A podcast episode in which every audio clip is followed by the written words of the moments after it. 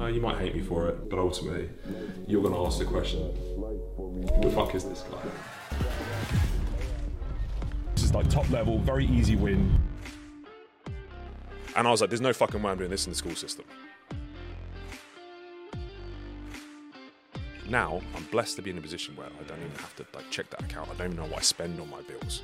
We're going to be lighting ourselves on fire a hell of a lot more. Insecurities breed all of the issues that you see in people. It's fucking cool to have nice cars. The system is not built for you to win We've done 26.7 million pounds worth of properties in the last year. because there's always sacrifices to be made to be extreme at something. This is very cool. So I'm someone that's I can genuinely help people live a better life. and therefore I put as much money back into my businesses and make as much money as humanly possible. Everything I say is what I actually believe.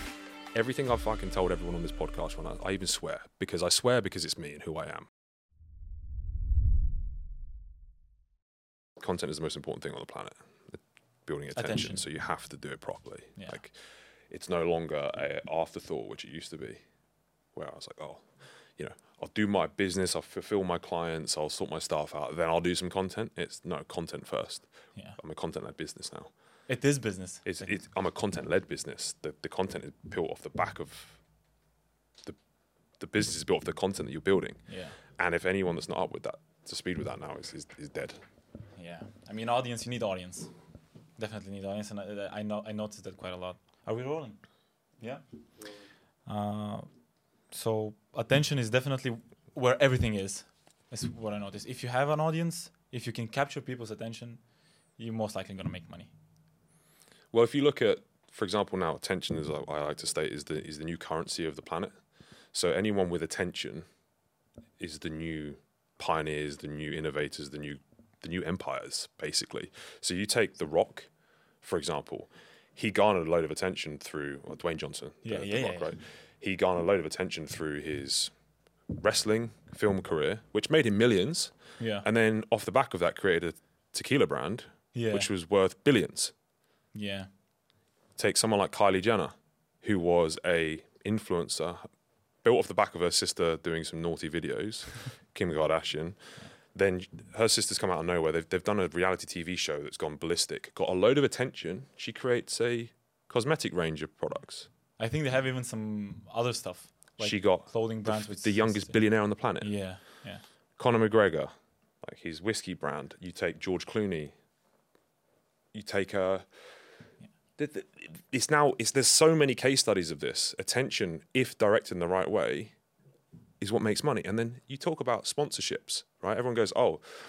That, that tennis player like made a- a load of money from his sponsorships. No, the person that made the money was the company that hired him for his attention, because it's the attention that they want, and they made a lot. There's a reason they're paying him fifty million pounds a year, right? Because he made infinitely more on the sale of the products for that company. Yeah. Attention's everything. And if you don't have that, you're lost. You're a ghost. I think that's why that's why Tate blew up so quickly. Andrew Tate. I love the guy. Well, I love the guy in the fact that I don't necessarily agree with everything he says. but Yeah. That's a big part of why he's popular. But he understood the core principles of attention. He understood virality. There's three key components to, to virality. That's relatability, so people that are watching it can understand, relate to the thing that's being said. It has to come across authentically. So it's not only be relatable, but it needs to sound like the person saying it believes in it. Yeah. That's important. That's a real. pi- That's a piece that people miss because the delivery of it is super important. So Andrew Tate's one of the best deliverers of content I've ever seen. When he says it, you can see that he believes it, or at least you think he believes it, and he says something that's relatable.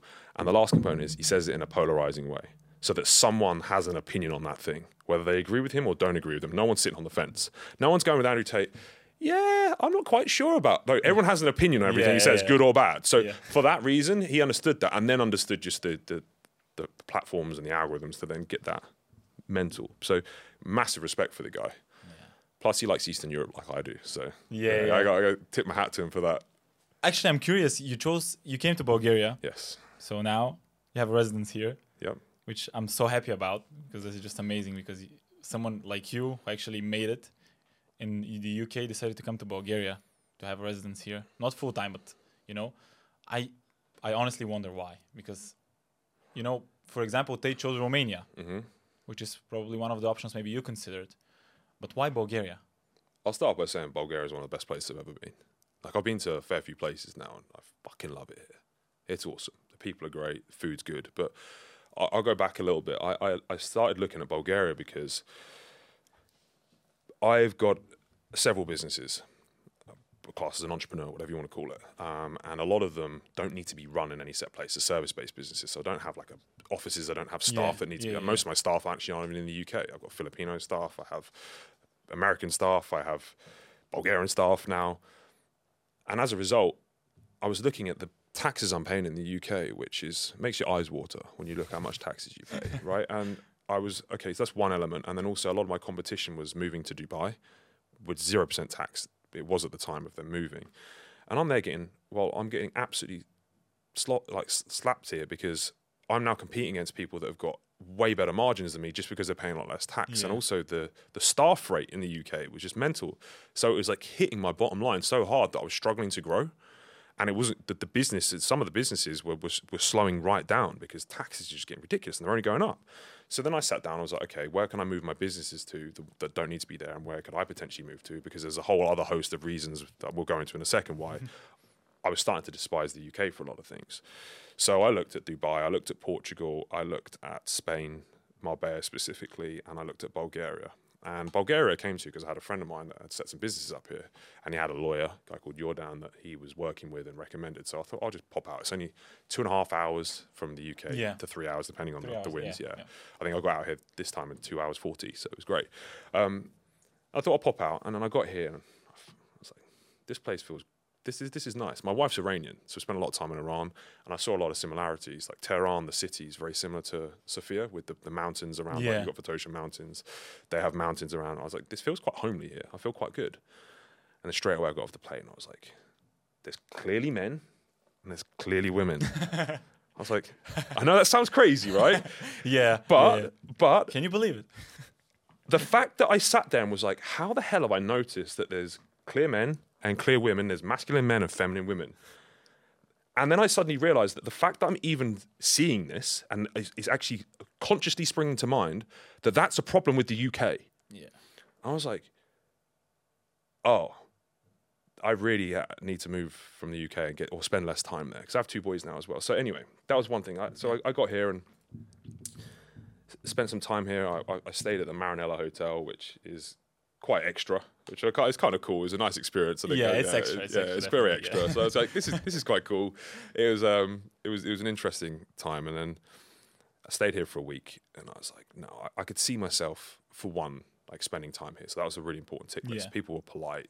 Like I think I said to you before, like they're very direct. They say what they feel. They don't mix their words. It's actually how I am. It's not rude. It's just you know, I'm honest. Truth. It's Yeah, honest, wanna right? Honest, yeah, of course. And then, uh, so then I looked at it, and then here you have 10% corporation tax and 5% dividend tax for, depending on, obviously, roughly speaking, Yeah. or generally speaking, which compared to the UK is a fraction on some of the businesses that would, like, I could run from here. And the staffing is, the wages are lower, people work harder, like, the culture's better. And I, was, I said that, so that, that, that was like a big tick prices here are cheaper.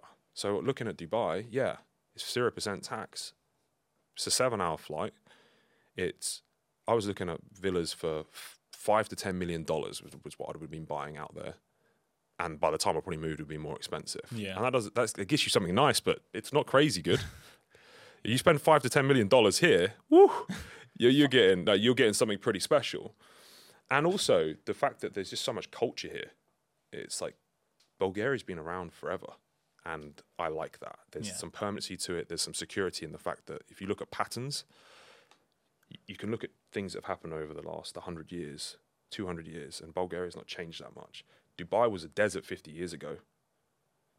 So I was like, Super okay. rapid change. super rapid change, Yeah. which to me provides risk Yeah. because I, see. can't. So though, for me, this was just like a no-brainer, really, Yeah, here, people definitely here are quite patriotic, so you would notice. which I like. I am too. So I mean, not not I was.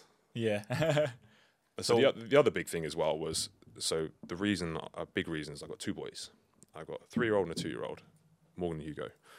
Love them to bits. I didn't care about the wokeism in the UK and the influence that that had on me because, you know, I'm, I'm a fully grown man. It, I shut off within my circle. I, I speak to people outside of its noise. I don't listen to it. I don't pay Yeah. attention. Everyone in my circle, we're, we're killers, we're hunters, we're out building empires. I don't care what anyone else is doing. It wasn't until the fact that I had kids. I didn't think about it till after I had kids. Maybe it was a selfish thing, but they're sponges.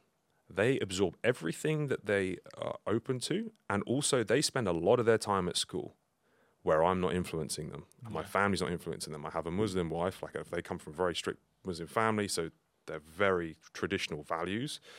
I have traditional values. I come from a family that believes in like a family unit, men and women, like traditionally raised families is like what I believe to be the best for an upbringing for Agreed. a kid, right? Yeah. bar none. And that's what I wanted for my kids. But then I suddenly started seeing the influences that were out there in the world that my kids were going to start being open to. And I thought, I can't control that. And also, you don't you don't agree with that. I don't agree with it, don't right? So- kids. Okay, how do I how do I solve this problem without damaging them or like uprooting the whole family? And I thought, well, we could move to Iran, but there's a whole other issue in Iran at the moment Yeah. with the, econ- the, the the government and the people. They're having a horrible time, and I feel so sorry for them. But that's not a good place right now for my kids to be brought up. Definitely not. Yeah. Dubai's too far, and like you said, lack of culture. So, Bulgaria, I was like, this this is the great place where I can spend some time in the UK with them and some time here, so they they get a difference of cultures and influences, and they can make their own decision. They can see both. Yeah. They can see and then make their own decision what they think is is good. Yeah. I don't want to force my opinions on my kids. I want my kids to come to their own decisions about what they think is good and bad without me forcing it. Because you force something to a kid, you might trigger them the other way. So it's very important that I show them the right path and I let them come to their own conclusion that this is a good way to live and a good way to be, rather than try and force it on them because I think that's very dangerous too. Yeah. That's very dangerous. And that's the same way I, I kind of get anyone that I'm doing business with or my staff to to try and get on board with any idea. Is like you should never force an idea. If the idea is a good idea, people will adopt it yeah. Definitely. right? That you shouldn't ever have to force a good idea on someone because it probably isn't a good idea then. Yeah, yeah, I agree. I agree. Uh, and that actually comes. Uh, I've I've noticed that with even with stuff like products and services. If it if the if if something is really good, you don't even need to market it. You know, like it, it it's debatable in some places. But for example, when you see ChatGPT, it went crazy when when it got released. I don't think they have any marketing campaign. They they don't they don't know anything. The from it. market never lies. The Yeah. market never lies. Yeah. People don't lie. Yeah. If something is good, people buy it. Yeah, People get so arrogant or so emotionally attached to the thing that they've produced that because they like it yeah, doesn't mean that anyone else does. Yeah. In business, you have to be completely detached emotionally from the prospect of this thing might not actually be great for everyone else. That's okay. Yeah. And quick, people will quickly tell you the market votes very quickly if something's good or not. There's one caveat to that though. If you get the timing wrong, yeah, Okay, so if you look at Bebo and MySpace, for example, the two social media platforms that were predated Facebook, Mm-hmm. they had the same idea as Facebook, if not earlier and better. yeah, They didn't win because the market wasn't ready.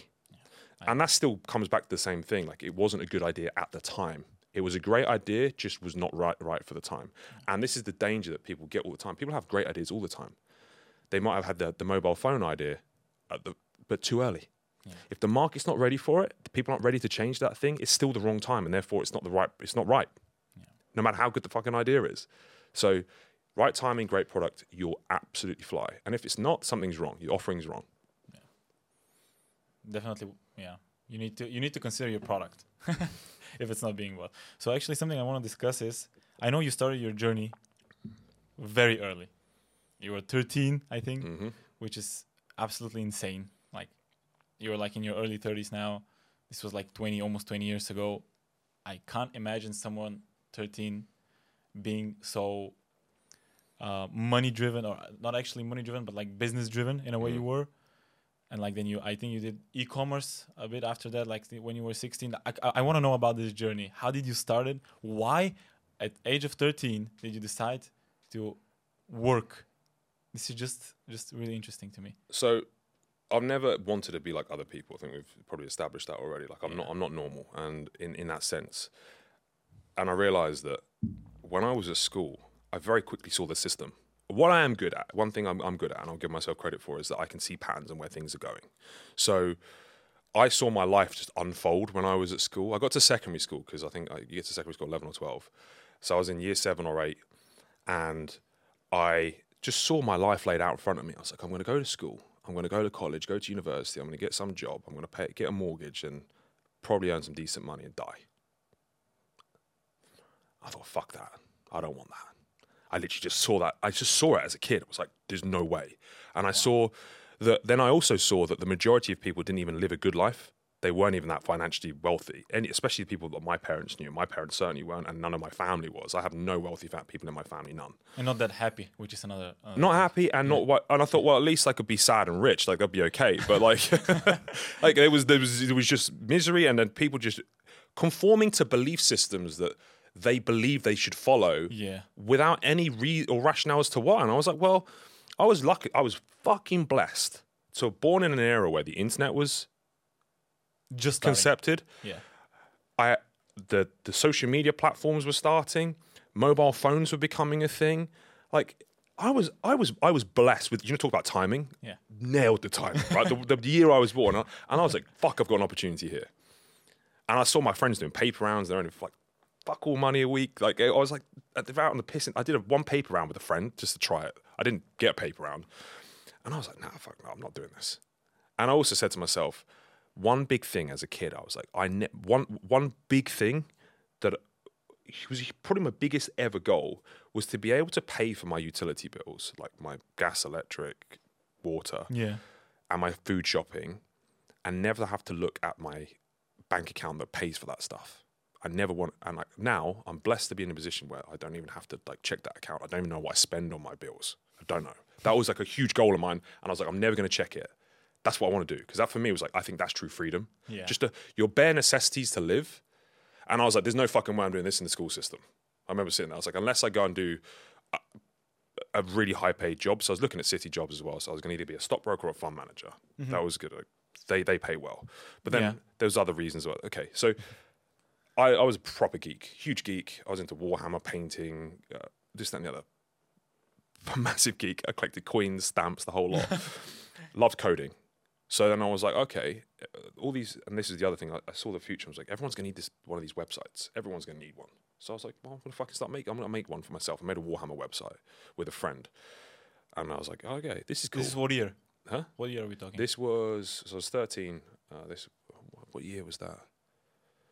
Early 2000s. Early, yeah, early, yeah, early 2000s, just after I think. Um, so I used a, a software called Microsoft Front Page, which was like a, a really clunky code, and then I learned. I bought some books on CSS coding, JavaScript. I even bought PHP, which was obviously not for websites, um, HTML, and then I started building websites, and that was that was cool. So then I was like, right, okay, got, I can build websites now, and then I'm gonna start. oh, I want to get a business. So I spoke to my dad. He had a, he had a small manufacturing company. And he was like, "What?" I said, "Dad, what do I need?" He goes, "We need an accountant, son." I was like, "Okay, get an accountant." So I found an accountant. I think I asked a few friends at school, and I got a, an accountant. Cool, you're a sole trader now. right, so I can do my taxes. Now I need now I need customers. So then I was like, right. I asked every single friend that I had at school. I was like, "Did your dad need a website? Did your dad need a website?" And they were like, I managed to eventually find a family member, like it was a second cousin. Yeah. They needed a website, and I think he just paid me out. Like I just asked so many times. And he gave me a chance and he paid me. This was back then, three hundred pounds for a website. It took me months to build. I mean, and the guy took the piss. He gave me. It was like a, a massive catalog of information. I spent like I spent months on this bloody thing, but I got my I got my money. Yeah. I was like, yeah, this is good. I, you I could- probably learned a lot. A lot. I learned. So I mean, I learned. That was the main thing. I learned the skills, and then from there, I, I then started building more websites for other people because once I had one, no one really had them back then. Yeah. it was easy. Um, and then no one had them. And then what I started doing is uh, I employed a couple of friends at school. So I said, right, you do graphics, you help me with the coding, and like, so then I'll get a job. And then I started paying them. This was I must have been about fourteen or fifteen at this. Okay, point. wait, wait, wait, wait. This is just insane here. So, so you're starting to have that entrepreneurial vision Yeah. when you're 14, Yeah. 15. So, do you think that's something you always like you were born with? Yes. You think? I don't think you can teach that in people. I will go out there on a limb and say this. I don't think you can teach people entre- like true entrepreneurship. Yeah. Because it has to come from wanting it and enjoying it. You, I can teach someone, and I mentor people in business, and this is why I'm, I'm, I'm kind of validated and, and I'm kind of qualified to, to state this because I've mentored thousands of people. I can make someone very rich in business, but I have to lay it out for them. For someone to see that without having it laid out for them is a is a gift. Yeah. I see. You can mentor someone up to a certain point to do. I could get someone up to a million pounds a year with them being quite bad entrepreneurship, as long as they have good work ethic, they they they're skillful. But core true entrepreneurs, I see them a mile off. The way they think. It's like when I used to, I, I remember I was at university. I went to university as well. I did economics, and the way I could describe it is, math. I'm good at math, but I'm not gifted at math. I Yeah. had to work. Yeah. And then I used to go to the I used to I used to go to economics with a guy called Ben, and there was a guy another guy there called Eamon, and they're like they just they're good friends of mine, and they're just fucking gifted. Like you give them a math equation, and this thing would just un- like unravel in their head, and they'd be like, "Yeah, mm. this." I'm like, "How the fuck did you get to that? like, where did that come from?" They're like, "Well, do you not see it? Just like that happens and that happens." And I'm like, Yeah. "There's no way." I- So then I'd be like, I'd have to go away and like break down the algorithm, like figure out the, the how this works, and then deconstruct the definite. uh, Okay, I finally get it. You back engineer it. They back engineered it, right? So then they just got it. Yeah. I was like, I see business like they see math. That's the only way I can explain it. I see business the way they see math. The answer just it comes to me, and I love it, and it's a big puzzle. And when I think about it, the pieces of puzzle just start to click. I don't know how to teach that to someone. I I, can't think- teach that to someone. I don't think it's possible to teach that to someone. So I think you're born with that. yeah. And the same way they were born with a math ability that I didn't have. Yeah. And that was so profound to me when I realized that. But I was like, what I can do is I can teach someone to be really good at math and I can teach someone to be really good at business. But I can't make them entrepreneurs. Entrepreneurs is born. Yeah. So you started employing people. This was for the website building business. Yes, then- initially.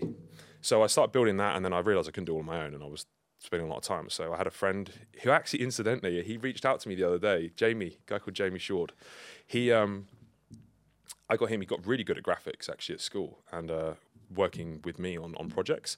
And he ended up going off to work. He worked for Apple, Spotify. Like he worked in London. He ended up being a massive graphic designer. I didn't know. His mum, his mum met my mum in town recently, Uh-huh. and he was like, "Oh, Jamie's doing this." My, my and she was like, "My son's the, an entrepreneur doing this." So we both ended up following the passions off of those.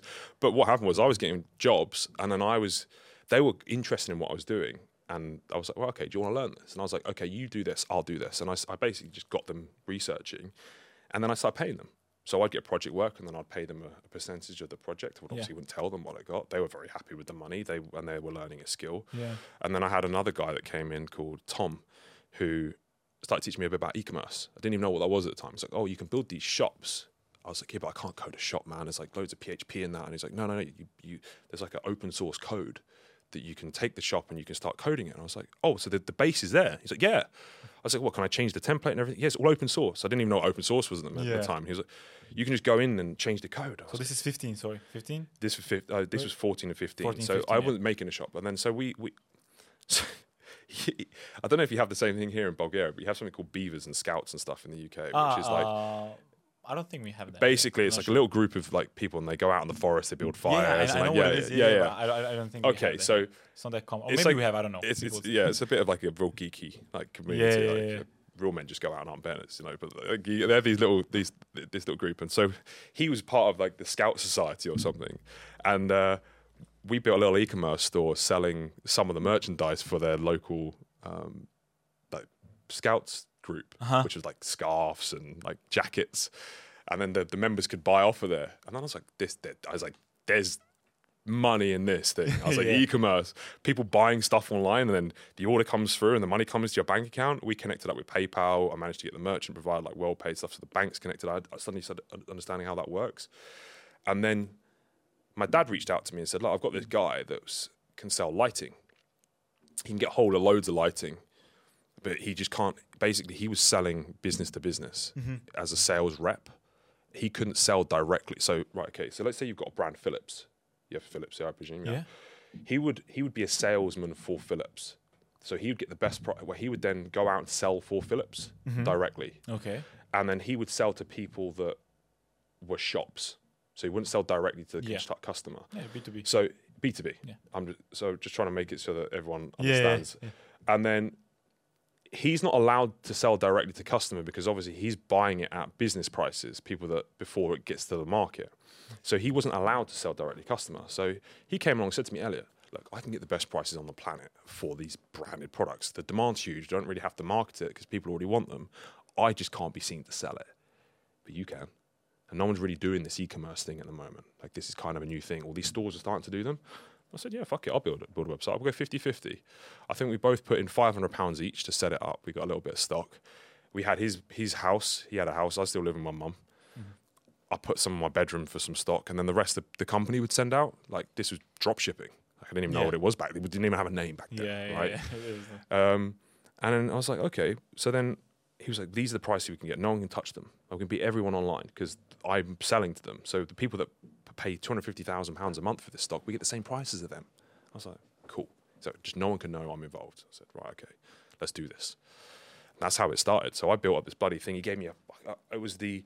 At this point, I was 16. This is in, in the UK. You have something called sixth form college, which is like college before university. So you have secondary school, two years of sixth form, and then you go to university there's a summer holidays before secondary school. So between at the age of 16, when secondary school finishes, you get six weeks off before college starts.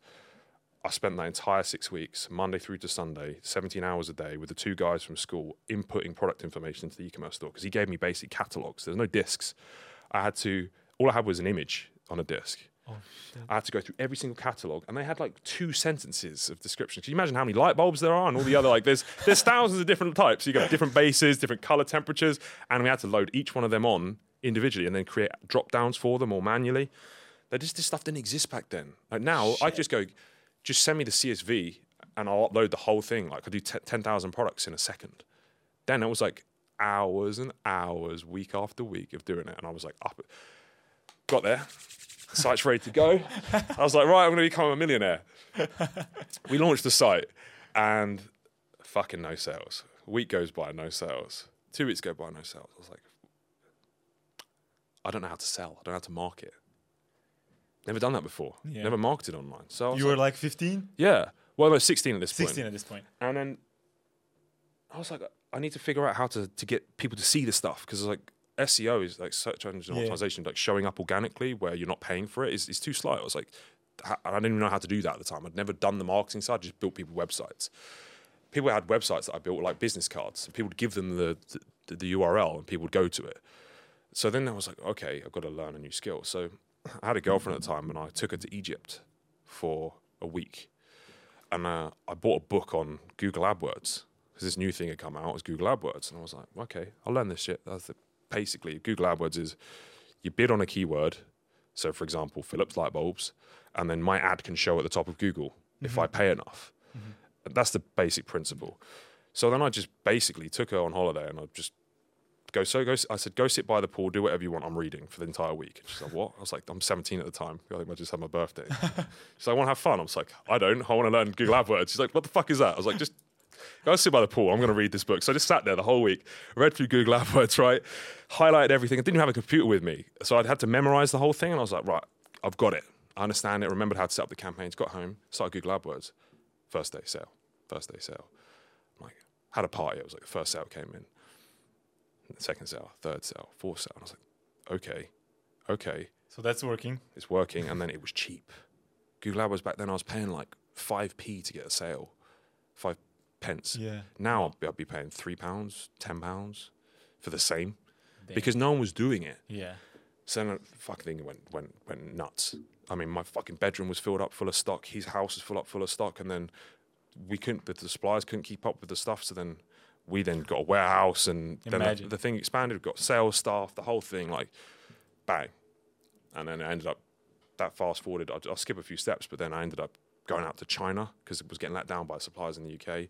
I went out to China on my own for five months. Five And that's months. a story in itself. I got to Damn. I got to a point where we were ordering so much stuff in the UK. We're doing millions of pounds a year on online, and this is about And you're 17. no no no no.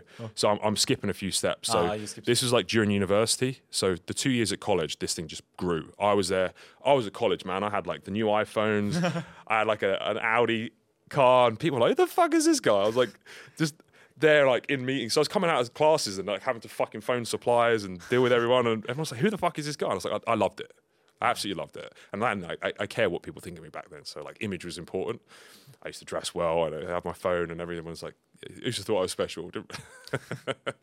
and uh, like I said, then went to uni, and the thing just kept growing and growing and growing. And uh, so much so that I realized that I didn't want to do finance anymore. I didn't want to go down the route. I was like, this is this is my life, like entrepreneurship, some form of. At the time, it was e-commerce, and the great thing about e-commerce, for anyone doesn't know, so e-commerce is literally just selling goods or services via a website. That's it. So that's Amazon. That's your it's transactions, monetary transactions online. And the good thing about that is it teaches you everything about online business because, as we've already discovered, you need to know how to do graphics. You have to know how to stock manage. You know to have the price. You know have to market. You have to learn how to deal with staff, customer service, potentially manufacturing issues if you're going direct to to, to, to source. Supplier, yeah. Everything is involved in e-commerce, and it's hard. So then I, I built my skill set off of that. So there was nothing I couldn't sell online. So then when I realized that, I was like, well, I can move into any industry online now, and I've got this, the requisite skill set to be able to do it. So I was like, no, this is me now. I'm done. So then I finished university. Then I was like, well, I'm getting let down by suppliers here, and I'm paying way too much. I'd be paying like two hundred fifty thousand pounds to one supplier for stock. I was like, well, they're just getting it from China anyway. Yeah. So I'm going. All right. So then I was like, I don't know anyone in China. So Shenzhen is the southeast of, of, of China. I was like, okay. So booked my flights. Told my girlfriend at the time, it's the same girlfriend actually. I was like, I'm off. So what do you mean you're off? I think everyone got used to me at this point. I was like, just I'm building my, my business. I was like, So really- this is the priority. yeah, This- yeah. This is the priority. I was like, you, we want to have a good life. I thought I was going to marry this girl, but that's a whole different story. Yeah. I was like, we're, we're, we're, um, we're building this life. I need to be selfish right now for the benefit of us long term. And I was like, I'm building. So you're either with me or you're not. Like I treat you well and everything else, but you, I'm off. So booked my tickets, phoned up a load of people I knew, and somebody that knew somebody knew someone in Shenzhen that was English that was actually working with food manufacturers in Australia. And he went to factories over there. So he was basically going to the factories in China, making sure they were good enough quality to send product out to Australia, Costco, Australia, and all this kind of stuff. So I met up with him. He's, incidentally, he's like Chinese name is called Spike. So he'd been in China for a long time, and uh, I met up with him, and he kind of like showed me a bit of the ropes. But I was on my own. I had to find an apartment. She got hotels, hotel to hotel to hotel. I was like, shit, can't get an apartment here because no one does a short term lease in China. It's not really a thing. There's no Airbnb. That doesn't exist. It didn't then anyway. It's like, so I had to pay, end up getting a estate agent and paid them a 12 month lease. And I was only going to be there for three months initially because I just had to do it. I was there at that point. And then got an apartment. It was in a big apartment block that had like a mall on the bottom, a shopping mall, and it's a gym there and stuff. So mm-hmm. I had everything there. And then I realized that no one spoke English. Like I didn't think before I went. I just Really? yeah, I just went, and I like no one spoke English, and everyone was rude. I got a lot of racism. I was the only white guy there. I'm walking around, like people spitting at me, called me gweilo, which is white devil. And like I've never experienced racism before, so I was like, this is odd. I'd go to a taxi queue, and like they would, I'd be at the front of the queue, and they'd just go to the Chinese person before me. Wow. Yeah, I was like, this is not fun. so I got What? really homesick really quickly. Yeah. then I basically was like, well, I can't get around. No one talked. I can't talk to anyone. So I locked myself in the apartment for four weeks and just learnt Mandarin. You're kidding. No, no, no. So I didn't learn it f- like fluently, but I got it to a point where. So what I would do, right? I'd be in my apartment. I had a. It was really hard to find some stuff there. So I had YouTube, but there was another thing called uh, like Rosetta Stone with some the language software. yeah, it's, right? it's how, how they found out about the Egyptian Egyptian Yeah.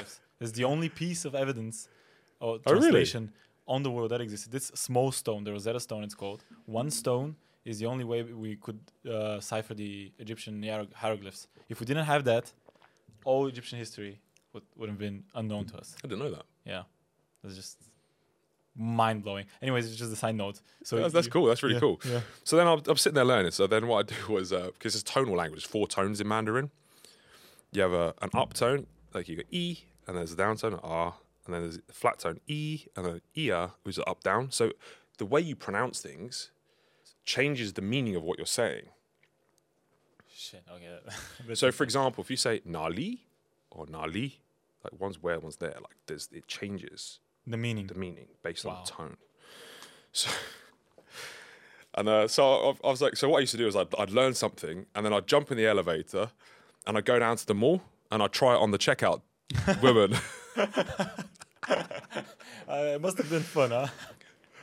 so, for example, like the the first thing they'll answer you, they, they do here. So, I, and it's, it's funny. The things that you lead. The first thing I learned was is like I remember the, the, re- the I got massive anxiety the first time because I got to the checkout desk and I, they would just ask me if I wanted a bag. So the, the, they say like "Niao dai ma," like "Do you want a bag?" And I was like, just remember sitting there going, "English." She didn't even know what English meant. She was like, "Nyao dai zima," like, she kept screaming at me. And then like karma, which is like, "Do you have a card?" And I was like, "No, I didn't." I just left my shopping and left because I was like, "You just." It was like a really unpleasant experience. That's when I was like, "Right, I've just got to learn this stuff." And then so I'd go down and like just keep trying new words with, with the the staff until I was like initially I'd say stuff and they were like. They just, I have no idea what you're saying, buddy. Like, get away. Like, next. So then I was like, let me try that again. Go back up, listen to it, come back down again. And then, oh, got it. And then I think they start, they, they got to know me in there. So then I was just testing stuff out. And it was like, it was a really funny experience where I just built a lot more confidence. And then, like, um, you, you have to weigh all your food there. So this was so- difficult because like I eat a lot, I was eating a lot of chicken back then. I was training and bodybuilding, and like they have these mounds of chicken breasts, and then everything's just weighed. So then you have to go to this really rude person. Typically they're rude, and then you, know, you you have to ask them to weigh it. Ching da chen, like please weigh this. But I- uh, you learn all this stuff after. I'm surprised I even still remember this stuff. It's been a while. But Yeah. like you give them your chicken breast, they weigh it, they slap a, a label on it, then you can take it to the checkout desk. But to start with, I didn't even know that. I like put stuff in the bag, got to the checkout, and they're like, obviously telling me that it's not got a label on it. I'm like, I don't understand. I've got no one here. I didn't even know that that's because in, in the United Kingdom, it's in a packet, it's got a price on it. I pick it up and take it to the till. Yeah, yeah, yeah. And like normally, they just weigh it at the till and, and put the sticker on it. There's whole sections in the supermarket with it. So I just couldn't get by. Like little things like that, I just took for granted. And not having someone there that could guide me, I was like on my own. Yeah. Wow. And then I got confident enough to get taxis, and then got taxis to the manufacturing units, and then got to the manufacturing units and started discussing like stock and everything else. It was obviously quite broken English, and then I got a translator when it was like dealing with that. Put my first two hundred fifty thousand pound order in while I was there for for track lighting. It's like lighting you see it in shops and, and, and stuff like that where they, they put the track it uh, they put the, the light into the track. It's like a big Scalextrics, and they plug lights in all, along. And so I, was, I bought, Ah, lo- I I- bought, bought loads of that. You see it everywhere. Um, bought loads of that, and then I, I saw oversaw the order while I was there, and then by, by the I by the time I got home, the order was already like shipped. I, I, I arrived back, and then it all landed there. We've got a big picture with all my staff and our big first shipment that came in from China. I was like, all right, we're off. Then I had relationships with. I then got Spike actually employed him eventually to check my stock. So basically, Chinese will like rip you off quite often. Like you know Alibaba and stuff like that. It's good, but it, it's dangerous because what they do is they normally take a holding deposit of thirty percent to get your order manufactured, and then you pay seventy percent on completion. And then what they do is they give you a stock check. So they'll let's say you've ordered hundred thousand things. They'll open a few. Apparently, check ten percent of the stock to make sure They'll it's okay. But they'll they'll put the top ten boxes that are all good, and the rest of it's broken or the wrong thing or whatever else. And you might get. I know I've heard horror stories where people lost their entire savings bringing stuff in from China because someone didn't check. So I had my guy, f- like he used to get the bullet trains at all the different factories in Shenzhen and just check before it came. But I was like, they would take all the boxes off the top and go right to the bottom and start pulling stock out of there to make sure it was okay. Double check it all for me. I see. Nine times out of ten, it'd have to go back in. Really? manufactured, yeah. So, so if you didn't have that guy, you would have didn't been have fucked. that guy. So I used to give him ten percent of the total order value just as an insurance policy. But it's And- worth it. It was so worth it. Yeah. So yeah, that's my little story with that. And then I basically started um, expanding in the UK and then built my e-commerce business up that way. Okay, so this is now fast forwarding to like 25, 6 or what? Yeah, so this time I was probably like 22, 23. 23? Yeah. 23? So then, um, I then off the back of doing that, I built. I was running a marketing company as well at the same time. So obviously, I learned, like I said, I learned how to sell online. I learned how to sell well. So then I started offering that to other other services. I, I picked up clients like Harrods in the UK. People have probably heard of that. Big manufacturing companies, and then basically they were paying me like a percentage of their revenue increase, or they paid me a retainer. Mm-hmm. And I just had a, I built a whole team of people that would just go into a company and just help them build their sales up. So that'd be pay per click marketing. At this point, we had Facebook marketing, we had Instagram marketing, we had digital content So this creators, is very early, videographers. right? Yeah, mm-hmm. we're still early to the doors with this. And then I basically put my team, basically all my team that I used to build my stuff out. I would just, I was like, well, I could do this for other companies and just be like, we'll go and just blow your business up. When I say blow it up, I mean scale it, make it bigger, not actually blow the bloody thing up. But then we just send my whole team in and we'll just strategize and we would just do our thing and get it. And so this is where I, I said you can't teach entrepreneurship. I would walk in, I'd see all the solutions to the problems. I'd say, right, this needs like work here. This staff needs employing here. This needs to go here. This product needs changing. This pricing needs changing. This that, and the other. For me, it was just Natural. natural. Yeah. And then I just put all the team in place, strategize, and they'd go and execute. Then I would client face and deal with the big clients, and go out for the dinners and do all the nice stuff, which I really enjoyed. And then I'd find new new clientele by just networking and doing what you're doing with this podcast, right? The podcasts are great. If I'd had a podcast back then, I would have done that, right? Yeah. Um, but they weren't even a thing really back then. oh yeah, probably. And then so the marketing business that got really that really large, and that actually became my biggest revenue earner. the marketing business. Yeah, because the margin, hundred percent margin, right? Yeah. After the staff you're paying, it's it's just crazy money. You You you, you get someone paying you, and this is any anyone out there that's like, especially young kids. If you learn how to sell for someone, so this is the thing. If I give anyone a strategy, so you probably have like young listeners. If you're 17, 18, 19, or even even older, anyone can do this. But if you're coming out of school and you're driven and hungry, learn how to sell for someone, whether it be social media marketing, it be digital marketing, pay per click, Google AdWords, whatever it might be. Do it for someone for free to start with till you get good at it. Get fucking good at it. So I'm not talking about doing this if you're not skilled, but you can get skilled. If anyone that puts 100 hours into something becomes better than 99% of the rest of the Yeah, market. Do 100 hours. Yeah. That's really not a lot, right? Two hours, nothing. right? Do 100 hours at it. Prove concept, right? Then once you've got a couple of people who've done it for free and you've got some actual track record of it, start approaching other companies. Walk into the shop if you have to. Do whatever you need to. Speak to them and say, look, I can help you grow your business via this method, whether it be AdWords, digital marketing, social media management, whatever it might be. I'll work for you for three months, right? And after that point, if I make you X amount or you're happy with my services, this is what my retainer will be. But I'll show you that it works first. Put your money where your mouth is. This is where you have to be good. Lots of people try the technique, but they're actually shit Yeah. so right? it's- Do that, you'll be earning six figures a year. So that's over hundred thousand pound a year, like that. I promise you, anyone can do it. Yeah. You just got to be good. That's the prerequisite. Be good. Like, don't be shit, and that's fine. Like, that's that should be expected. If you're shit at something, you don't get paid for it. But everyone can get good. Just put some time and effort into it. But also, don't ask people straight up the bat for a retainer when you're not known. Yeah. So you're nobody. Even if you are someone, that's still a guarantee. Like we call these uh, conditional guarantees, which we make all the time. I'll say like, I'll do this. If it doesn't work, I'll won't charge you because I get good. I'm good at what I do. Yeah. And that's the easiest way for someone now to make money because it doesn't require an office. It doesn't require any extra skills outside of that. And I teach people to do this. I mentor people in doing this. And we make, I've got, like I said, I've got a guy that works for me now for Limitless Mentoring. He's 20, he just bought himself a brand new Porsche. He's the youngest guy in the Porsche dealership ever to buy that Porsche. Right? He's That's 20 crazy. because he bought he he learned modern wealth creation techniques and this is what I said with regards to the school system and this and everything else this the system is not built for you to win the system is built for the people at the top of the system to win and I realize that if you want to win in life you've got to get out of the system I can tell just being in Bulgaria there's a lot of people that aren't in the system and they're driving around in very fucking nice cars now I don't know what they do and I don't I, like I said I can't I can't comment on what they do but I can guarantee they're not following the system Oh, for sure. now, I'm not saying you have to break the law. You don't need to. This is the great thing about what I do and what I teach people to do is that you can make a shitload of money by following all the rules. You just got to learn how to play the rules, like the people at the top don't want you to know. Yeah.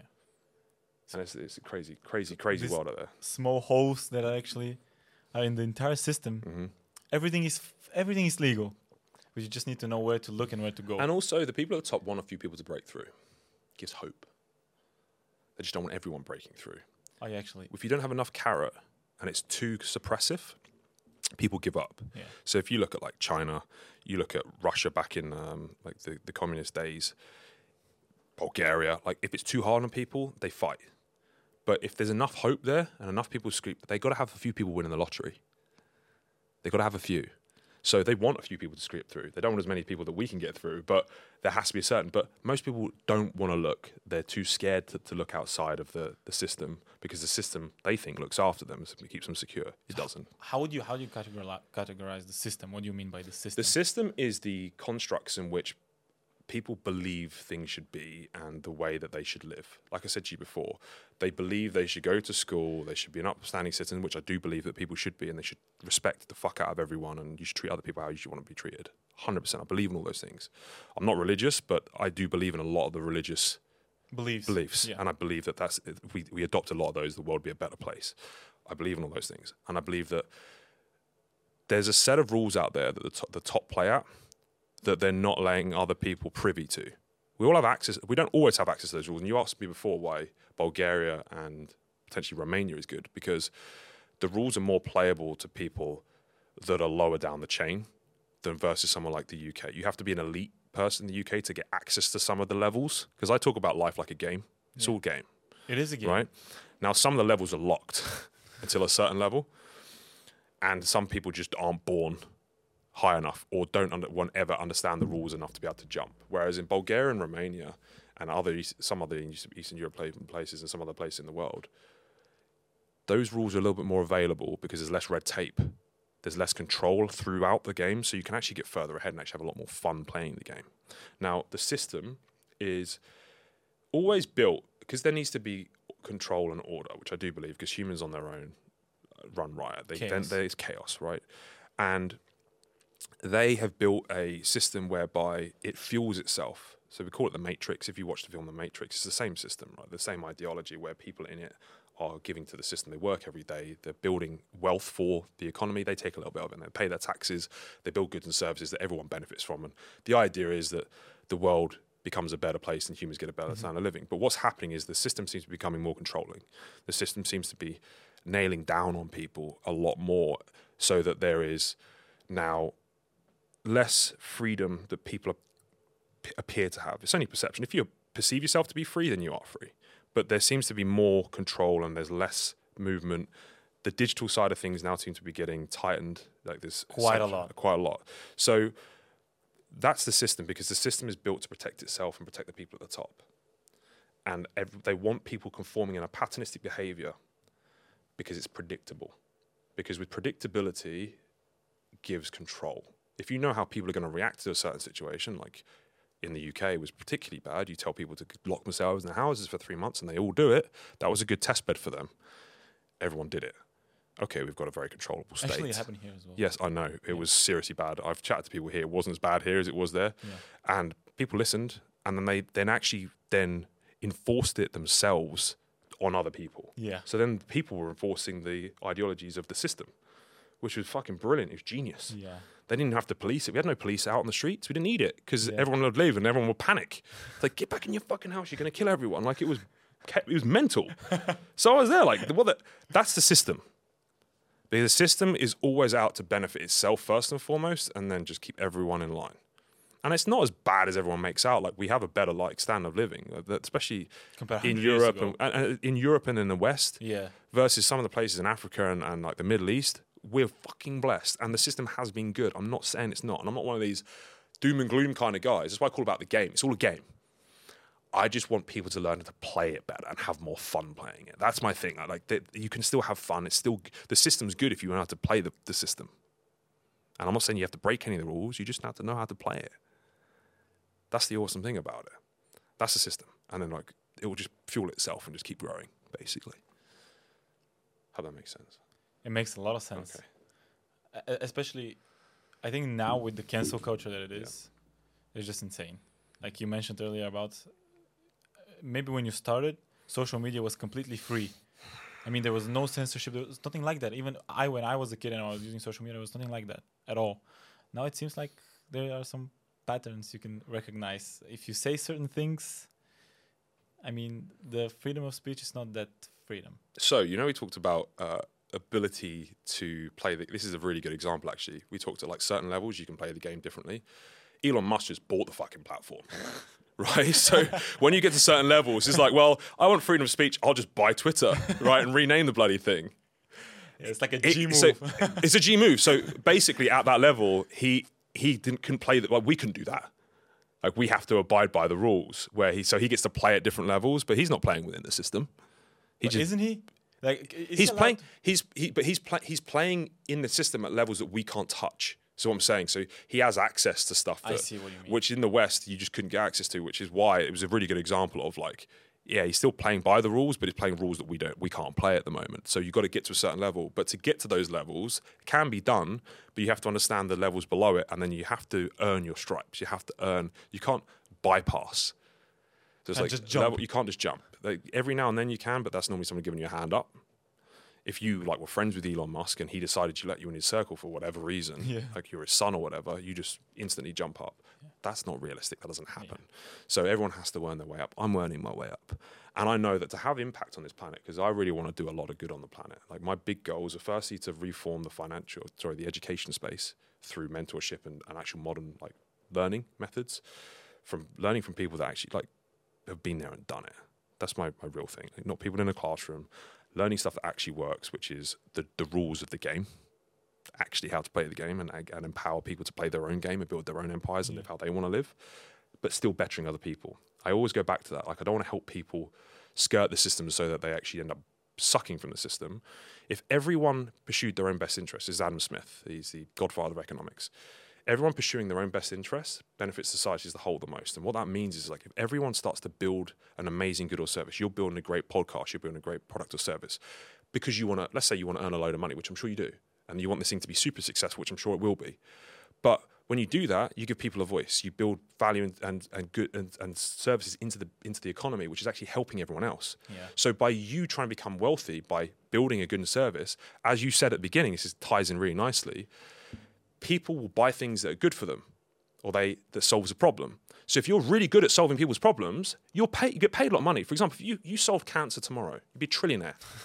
but how much good you would have done? Yeah.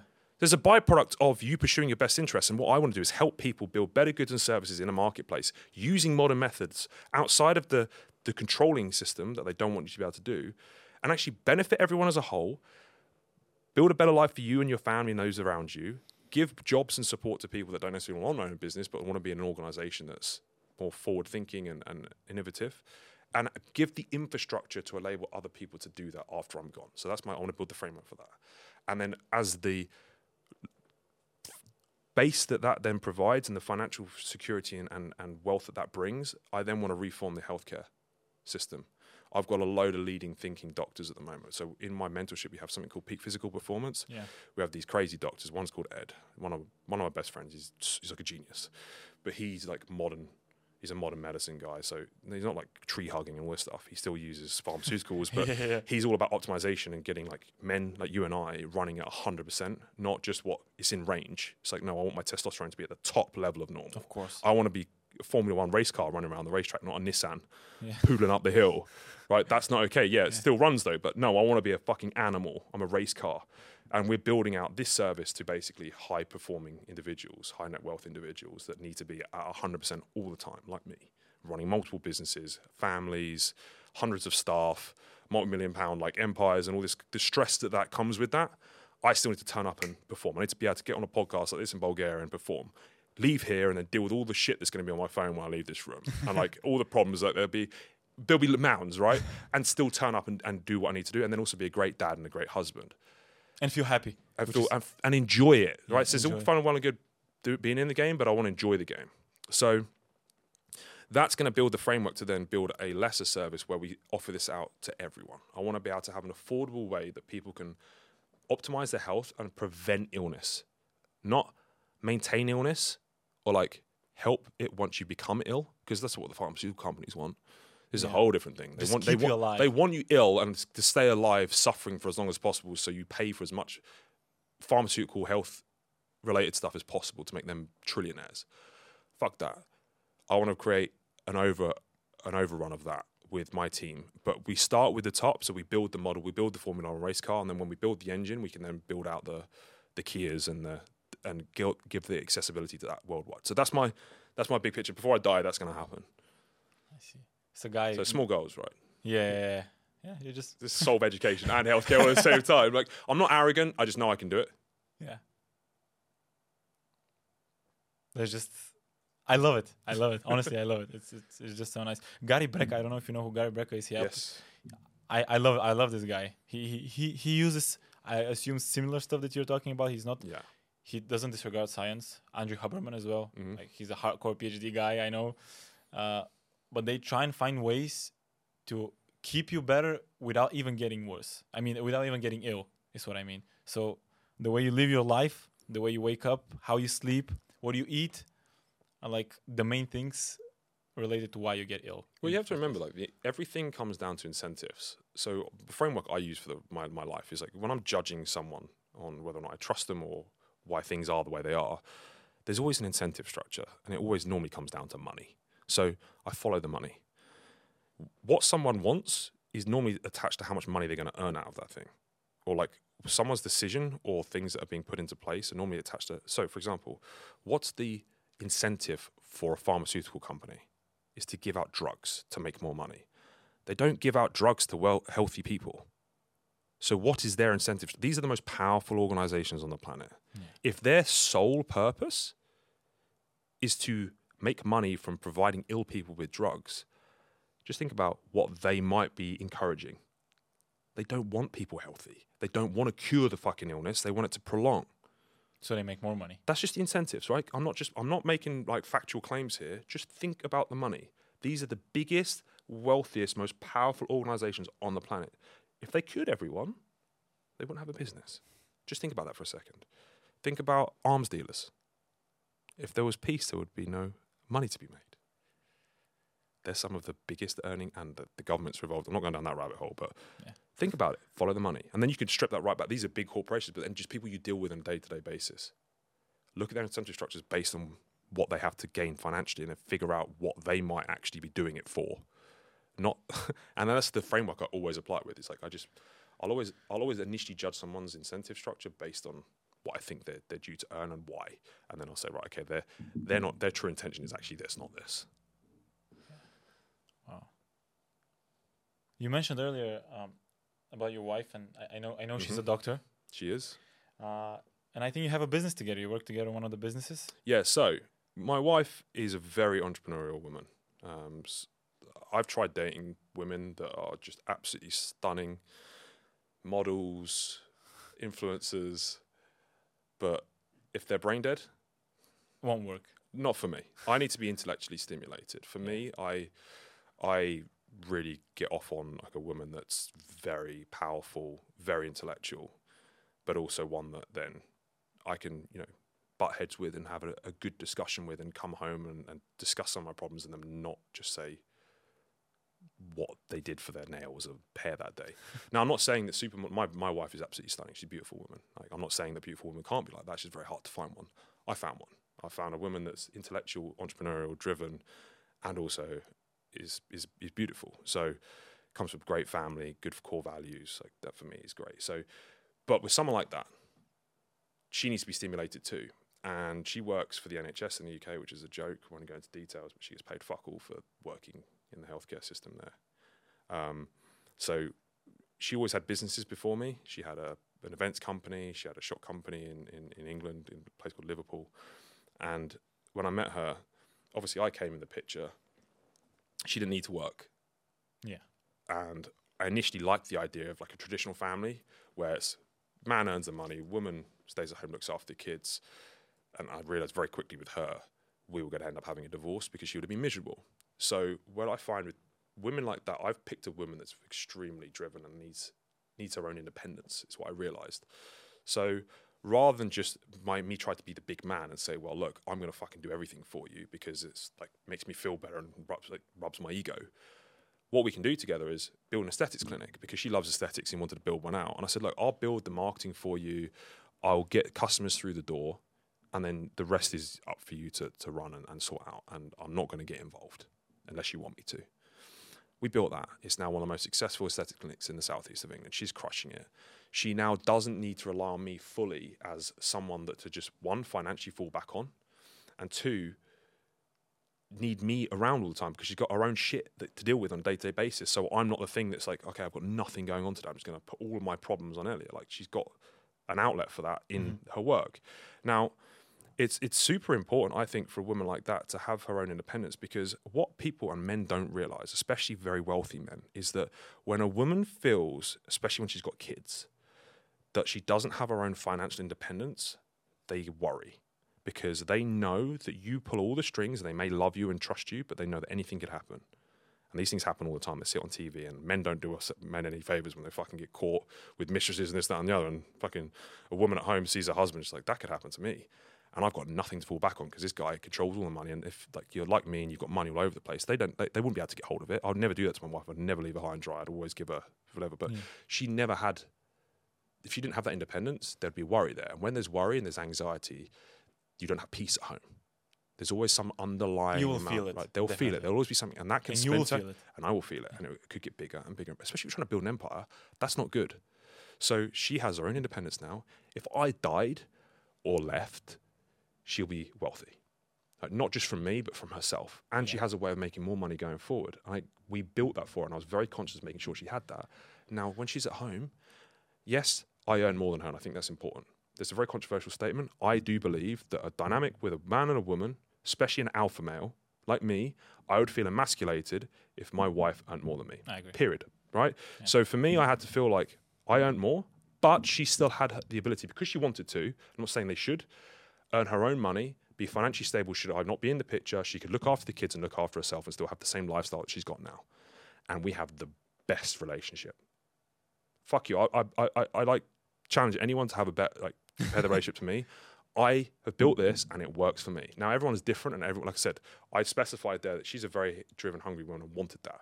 I'm a very alpha male and I've always wanted to be the provider. So I would never want to be the person being reliant on a woman just because it would make me feel like shit personally. Now, these things are what work in our dynamic, and everyone's dynamic is different. The same with every business and, and human interaction has to be built on the people themselves to make it work. And I'm good at figuring that out because what I do, and I figured out what I wanted because as I believe I can build my life, I want to build in the way I want to build it, and that's what I did with my relationship. And I think a big proponent to me being successful in business is having a solid home life. And I knew that that was one of the most hmm. fundamental things to get hmm. right to make sure that I can hit those goals of reforming the education system and the healthcare system. I need a decent home life. I can't come back to a Oh, shitstorm. It won't work.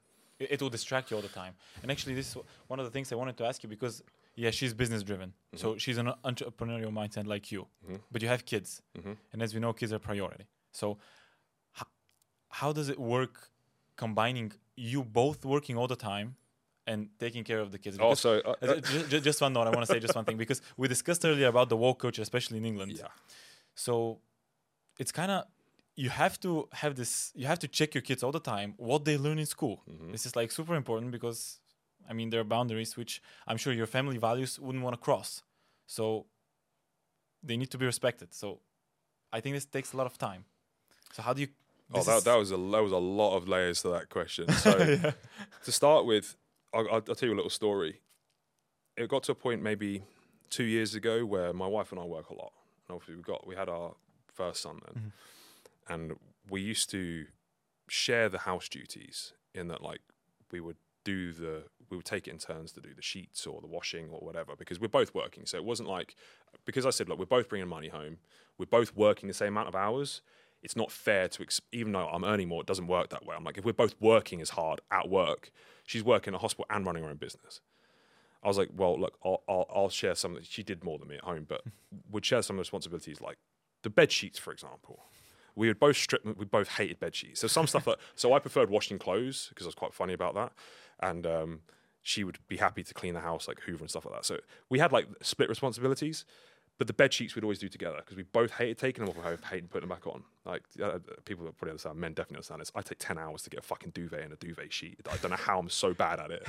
right, I can't get the corners right. Anyway, so we used to do it together, and it got to the third time where we'd be, we'd, we'd go, we'd, we'd basically strip them off in the morning, we'd put them on the wash during the day, we'd, then we'd put a, a replacement on in the evening. And then like this was the third time this happened. We sat downstairs and went, babe, we had a really long day at work. I think probably about nine thirty at night. I just finished. She just finished. Sit down on the sofa, put something on Netflix to just try and calm down for a second. I was like, babe, hold on. Did you put the sheets on the bed? No. Fuck. so we'd like, he's, it's like, get up to bed. I'm like, do you want to put them on now? I was like, no, I'm so tired.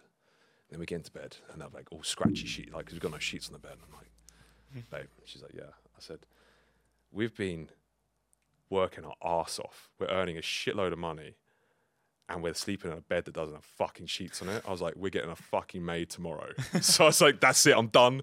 She was like, I agree. So the next day, like, we're, we're looking. So I basically approach it like a business where I'm like, okay, if there's things that we've got, everything's a problem that needs to solve. It's a, it's a, an opportunity for improvement. I see everything is an opportunity for improvement, not a problem. Everything's solvable. So I was like, okay, we both is working. The house is, is the, the house chores are the one thing we argue about. What do we do? We get a nanny. We get a maid. So I hired someone to handle all the domestic care, and then also someone that could help with a bit of child care. So going on to your other point, I'm very careful what my kids are exposed to. So I wanted to pick a nanny that has traditional values as well. So we've got a Brazilian nanny. She's great, traditional values. Also speaks to our kids in Portuguese. Our kids speak Portuguese, Farsi, and English. Like I speak Farsi and English because my wife's Iranian. They now speak Portuguese. I have no idea what they're saying when they're playing around her. But we used her. We're very careful because I didn't want her core values to be the thing that overrode the kids. your- Yeah. Yeah, I see. So we use her, and I say use in the, the nice way possible. We pay her, and it was, you yeah, know, of course. um, to what we class as child admin. So anyone that's got childcare, this is why we approach it. I'm not saying anyone else should approach it this way, but because I didn't want her to be too influential on our kids, because not that she's bad, it's just I want my kids to have my values. That's just me, and I know, and I'm like what I think and what I want my kids to be. So she does all the things like packing their bags, sorting their clothes out, washing their clothes, sorting their food, doing all the stuff, all the chores that we don't enjoy, and then we just get to spend time with the kids. I drop them off at school and nursery because I think that's important. My wife does the same. So we're there to drop them off, pick them up. We're there all the sports days and events. We just don't do all this shit. So when we go out through the door, the bags go aside and we get to play with the kids before they go to bed. We don't have to put all this stuff away. We don't have to. My nanny does that. So she does all the admin. We get all the good time spent with the kids. And what happens is then as well, because we're not leaving the house or coming back in the house super stressed because there's fucking shit everywhere, the bags all over the place. We're trying to like get everything together, and like the kids lost one shoe, and you're like trying to leave the door, and the kids are around a really stressful environment. When we leave the door, all the bags are by the front door, all the kids have got their clothes on. We just walk out, and it's a nice environment, and the kids are happy for it. I'm happier for it. I start my day well. And because I'm so focused on optimi- opt- optimality and me be performing on a day to day basis at the highest level I possibly can, because some of the decisions I'm making are multi million pound decisions. Me having a stressful morning because my kids' bags weren't packed can throw off the whole day. Yeah. So, all these little things that I now think about are super important to set your day off right. So, me having that nanny at home is like one of the best investments I've ever made.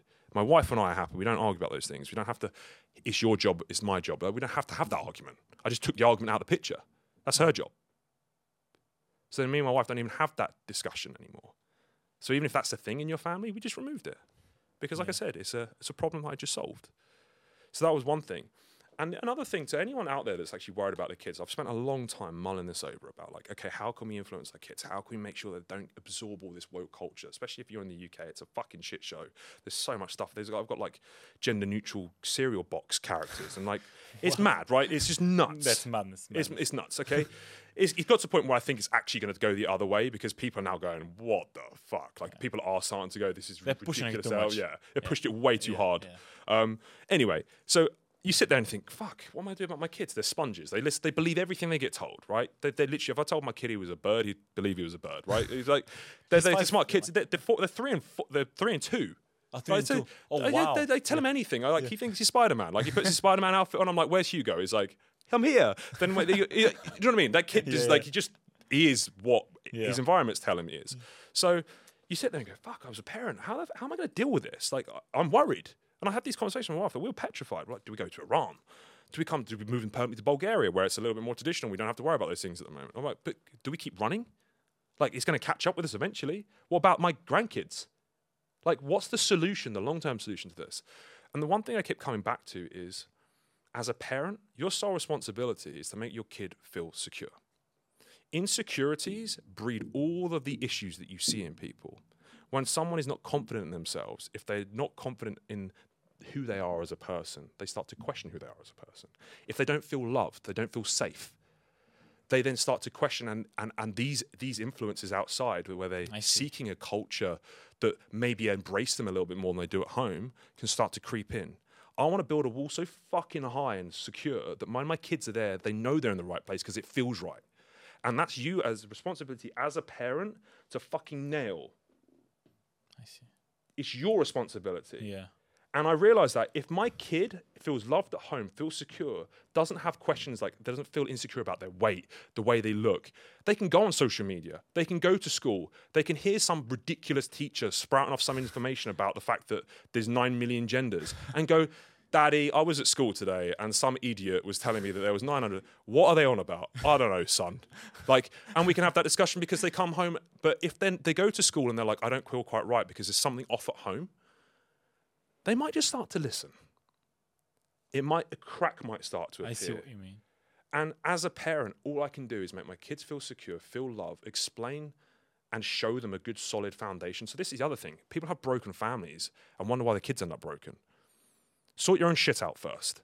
That's why I've made such a conscious effort, and it hasn't been easy. I say this like it's I've done this with ease. Fuck me, I've gone through bad relationships. I've gone through enough bad relationships to realize what was a good one. I've tried and tested multiple strategies for finding women. I even had tick lists for find my wife. Like it was a deep, like I went deep Analysis, yeah. analysis of my wife to make sure I got the right one. I played the whole thing like a chess game, and you can call me fucking yeah, heartless, emotionless. I have a better life than most people. I'll say that now because of the way I approached it, and I'm proud of the way I did it, and I've got no regrets. And the way I approached it for me has worked. So for me, at least, I can say, "Well, it's been fantastic." And you can say, "Oh yeah, you, you took the emotion out of it, this, that, and the other." Fuck, I care. I care about the result. Same with the business. If I go into a business, I don't care how good the marketing looks. I care what they're doing to the bank balance. The end result is all I care about. So whatever means I have to get there. If my kids turn out great, they're happy. They feel loved. My wife is happy. She's not sleeping around.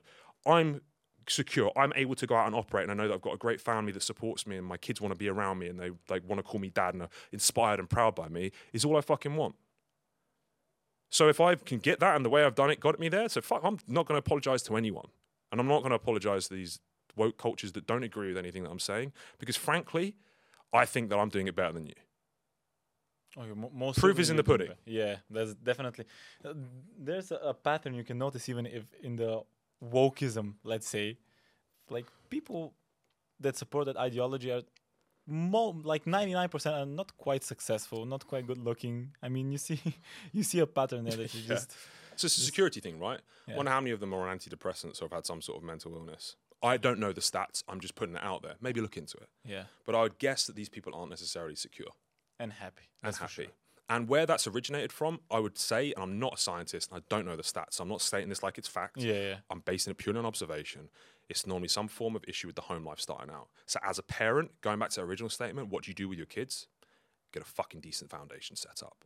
If you want your kids to be secure, get a decent family unit, do the things that you know that work for you. And if you had a great uh, upbringing, try and mimic that or see other people and how they're doing it. It all starts with the family. And it starts as a kid. It starts very young. And then I don't think you have to worry so much about the influencers out there because they're not influential if they, they think it's ridiculous and they're happy. They're not looking for change. Yeah. If you come home and you love what you've got, why would you change it? If you got into your car and you're like, I just fucking love this car, why would you look for another one? You wouldn't because you're happy with it. You're secure with it. It's the best thing. Same with your wife. That's why men and women cheat because they're not fucking happy at home. Not always. There is some obviously some promiscuous people that Yeah, are yeah. fucking shitbags out there. I don't, I don't believe in any of that either. Like men that do that and women that do that to each other. It's not not my thing. If I if I get into business with someone or going to get into business with someone, I'm out with them. This happens all the fucking time. I go on a night out. I know the guy's married. I'm going to be fucking you'll take some woman home and something out. Business is done. If you treat your wife like that, I'm definitely not getting into business with you. Fuck no. Like look after your woman, get that right, and also that aside, outside of your morals, you're gonna have a fucking shitstorm when your wife finds out, which is gonna affect your business. So I'm getting into business with you. I do not want a rock your foundation. I get into business with people that have solid foundations. So whenever I meet someone now and I'm doing a business deal, I to know about their family. I want to see what they're like around other women. Yeah, you can look, but you don't fucking entertain it. Yeah. Like all men look. If there's a fucking beautiful woman, it's a beautiful. I tell my wife, "That's- she's hot. She's like, shut up. And I'm like, like- but that's fine. Yeah, But of course. I'm not getting into business with someone that acts that way because, like I said, if you treat the most important person you on the planet as a man, that's your wife. To everything. Yeah. If you treat your wife like that, how the fuck are you going to treat me Imagine. and your customers? No. Oh, I completely Important lesson agree. for any entrepreneur. Yeah. You stay away from that. And if you are that guy, sort yourself out. the loyalty towards your family will will translate uh, transpose to the loyalty in your business. So if you work with someone who's not loyal to his wife, he won't be loyal to you. I look you- at people that I want to get into business with predominantly from the way they act outside of business. yeah. So for me, you know, you and I are into the gym. You know what it fucking takes to get under like a hack squat or a squat bar week after week and just fucking bust your guts, right? You got to have something up here where you're willing to put in the work. So for me, people that are in shape and go to the gym religiously and push hard is a real good indicator to me straight off the bat they've got what it takes to sacrifice. yeah. So that's a real big thing. Is if I know someone's in the gym, straight away I'm like, okay, I know what they've got. They've got what it takes to to push through hard times. So that's one element I look for in someone. One tick. One tick. so that's a great premise. And then how they treat their family, how they treat the most important people to them in their life. If you can see that and you can engineer an environment, so that's why I'm like, oh, should we go out to wife, uh, go out to dinner with your wife, with a businessman? if I'm thinking about getting, so I see how he acts and interacts, and I see how his wife interacts, and then I'll try to speak to his wife one on one, not for any other reason other than to see how their relationship is, and I'll try and get information out of that person because that's going to be the best indicator. And then I'll let my wife speak to her wife, and she'll be because she's on my side. We're like a fucking team. Yeah. She knows the drill. She'll be getting information out of her to find out what he's like for me. We have this all planned out. Like she and I, we're a unit. So if I have someone come into my house that I need to impress, she will go out of her way to impress that guy so it looks good on me so that the business deal is more likely to get done because she knows it's for the good of the, the household and vice versa. If she's meeting up with a doctor or someone that's like, I go out to dinners that I don't necessarily want to go out to and mingle with people to make, and I will sit there and I will blow smoke up her ass all night because before I wouldn't have had, I had too much of an ego to do that. But I will take losses, even if I did something in her business or in her life that I know I did. I will state that she did it just to make her have the win, so she looked good in front of the person that she needs to impress because we all benefit. Yeah. It's a fucking team effort. Stop being an asshole going out on your own. It's the same way, dude. You run, you run, you run your business. If you treat your staff like that, this, so this is the thing. So I, I build these interactions and these ideas of people based on the way they act outside of business. Because you see them in business, it's not a true representation of who they are as a person. And I invest in people, not th- not, not businesses. Of course. Because long term, people is, is is everything. With the right team, you can withstand any downfall. With the right team, it doesn't matter how bad your product is because the right team will adjust it to become the right one. And as we spoke about in the car before Yeah. the podcast, like loyalty is uh, huge. So if you have a loyal team that is the right team, you, you'll always win Yeah. and you'll have a great time together playing the game. Like it's all well and good playing a game on your own, but it's so much more fun when there's a few a few lads together doing it uh, as, as a team. Oh, definitely. I mean, life is definitely not as fun and as entertaining if you're alone. So that's for sure, and you won't be happy. So you need people around you. Like, Like, you got you. the team here. I see the two Yeah. guys that like they were waiting around for us while we went the wrong way to get to the podcast today, Yeah, right? But it's all jokes. Like that you're having fun. Like you've got some guy from England coming in. Is is hopefully it's a good time, you know? Yeah, like and like you can have this. The whole thing really is like we're here for we've got one shot on the planet. I know this is deep. I think you've truly won if you, you've left the world in net in net benefit, but not at the sacrifice of you not having any happiness. So you should live this life and be happy. If you're not being happy, and that happy doesn't necessarily mean that you're always in a state of elation. Happiness sometimes is pain, is sacrifice, is suffering. But if the whole journey was one you could look back on and say, "Yeah, I was a happy, had a lived, led a happy life," you've won, and you helped as many people as you could on the way, and you built a great family, and you you, did good things, and you're a good person. You've nailed it. If you can't enjoy the bloody thing, what's the point? Yeah, definitely. That's why when you make money, you still have to enjoy it. I mean, There's a lot of miserable rich people Yeah, people go too much into. because a lot of them, like I said, didn't understand the team side of things either. No one wants to be at the table feasting with no one to fucking talk to, no one at the table. I always say this to my team. I said, look, I'm going to fucking feast, but you're going to feast on that table with me. We're all going to sit there together. When we're 70, we're going to be at a big banquet hall, huge table, and we're all going to sit there reminiscing on the war battles that we had and the fun we built and the things we built and the empires we fucking destroyed and built and and all the all the times in between.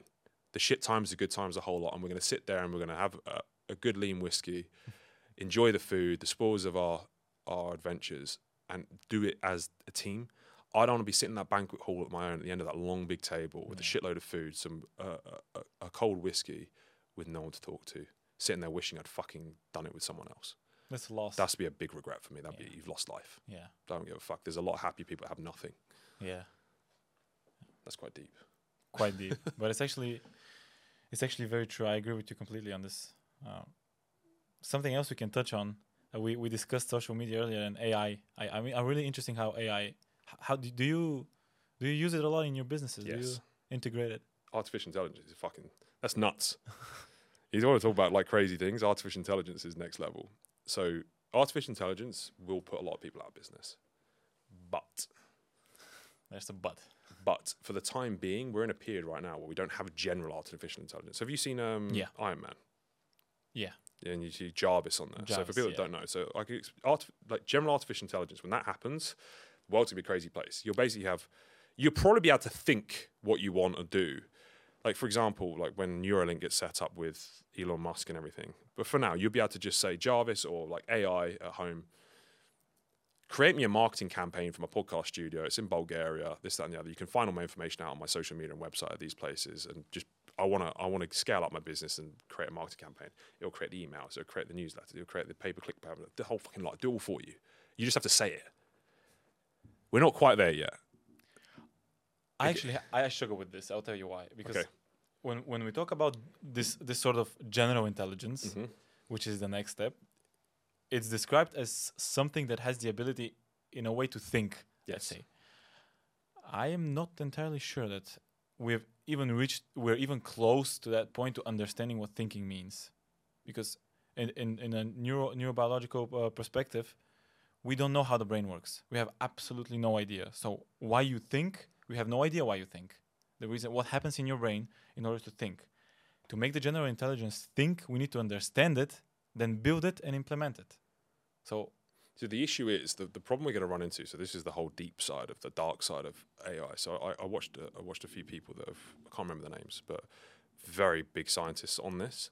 And the problem is with artificial intelligence is we don't know how it works. It pumps out an answer based on some basically when we wrote the code, we understood it.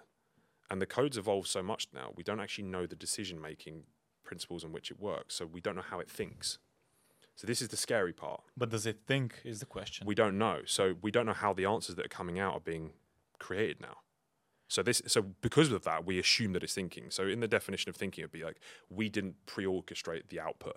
The outputs come from something within it that's not us. I see. That's that's the way they're cla- like classing it as thinking. yeah. The problem is we can't see that we can't we don't understand how it works. So I the guy gave an analogy and he said we have to think of arti- artificial intelligence of like this thing that you plug in stuff and stuff comes out, but we don't know how the stuff is getting created or being thought about in the middle, like the engine. So yeah, so, so it has a, a database, we know. Yeah, it has Gets the database, information gets the there. information. We put inputs, and then it pumps out an answer, but we now don't know how that works. Really? Yeah, there's a bit in between where we don't know. So that's that's the artificial intelligence part. So he said it's the same way. Like if we sent an air conditioner back, like a an air conditioning unit back, 300 years, and you send it to the best scientists, or maybe 200 years, send it to the best scientists, they'd be able to break it apart, and it'd see all the core components, but they still won't understand that there's a, a mechanism in it that, that rapidly cools hot air and then pumps it out cold. So it's the contraction of of, of hot air that then creates cold air. Apparently, that's how air conditioning works. Thermodynamics is Yeah, not there yet. right. So they look at it, Yeah. but they don't understand the science of thermodynamics. Yeah. They see the parts. So with with artificial intelligence, we see all the code and we see it all, but we don't understand how it pumps out the cold air wow. Actually, because we're never- 200 years behind. And that's what artificial intelligence is now, and that poses a problem. Because if we don't understand how this thing pumps out the answer, we can't understand if this thing wants to influence us in a certain way. So, right, so uh, uh, artificial intelligence is being pumped in inputs by human beings every single day. And from that, it understands whether or not we're liking or disliking the answer. And if something can understand whether an input and an output creates a, a like or dislike towards something, it can then start to manipulate you because we're not questioning whether or not this thing's right or wrong. yeah, technically not. So because it's, if it's pumping out things that are making you happy, or you ask it about wokeism or whatever, and it starts telling you things that feed things that you like, it can start changing your perceptions of things, and it can Based start on your answer. based on your answer, or well, we don't know its incentives. So if this thing wanted to become a human killer, it could start putting out things like, for example, it could start creating educational pieces that knows is going to start pre-framing kids in a certain age to start thinking a certain way later on in life because they've coded that into the en- education. We don't know. This thing's. Let's just assume this thing is, is bright, the brightest thing on the planet can think trillions of years ahead and can and knows us inside and out because it's got all of the data of every human being being pumped into it. If this thing's got like apocalyptic tendencies towards human beings, we're in serious trouble because when when we stop thinking and we become reliant on that thing and we stop questioning its outputs because this thing just helps us so much because we lean on it so much, we stop checking it as much. It will start to realize that we stop checking it quite so much because we don't call it out on its bullshit anymore. Ah, okay, so I can start making it believe what I want them to believe. Okay, I see.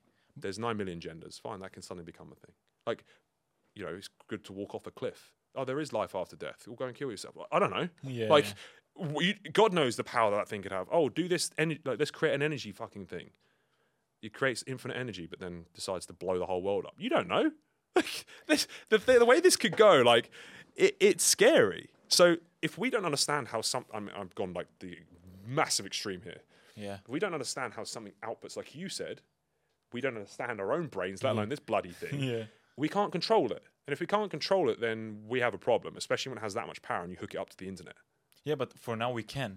For now, we can. We can turn it on and off. Yeah, so we're not at that point. So we're not at general intelligence. So Yeah. AI, AI is amazing.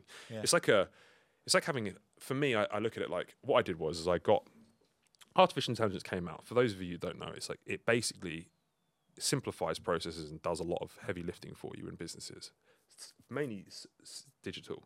So everyone was like, "Fuck, everyone's going to get put out of a job. We're not going to have any jobs left. I won't need to like won't be needed to do spreadsheets. I won't need to be do graphic design. This, that, and the other." No, right now it's just a tool. It's like before we used to plant crops by horse and plow. We used to go out to seed, seed the fields. Then you got a tractor. Yeah, you put some people out of business, but then we could make a lot more. So what I did to my team was like, right, I said, artificial intelligence is here. It's not going anywhere. It's a fucking great tool. I've got people that do content editing. I've got videographers. I've got coders. I've got website builders. I've got all these people in my team. And I said, right, I'm not going to get rid of your job. I said, what I want you to do is all go and try and put yourself out of business. So go find me the best website making AI, go find me the best video editing AI, the best graphic edit, uh, and come back to me and tell me what you would use to put yourself out of business. They're like, right, that's a bit of a weird exercise. so they went away and they came back. And to be fair, they did it because they're loyal and they trust me. Yeah. I said, right, okay. So now you've got no excuse to 100 times your output because you've just told me how much easier it is now to build websites. So I want the quality to be better. I want you to be doing 10 times more than you're currently doing because you've now got a tool that makes you better at it.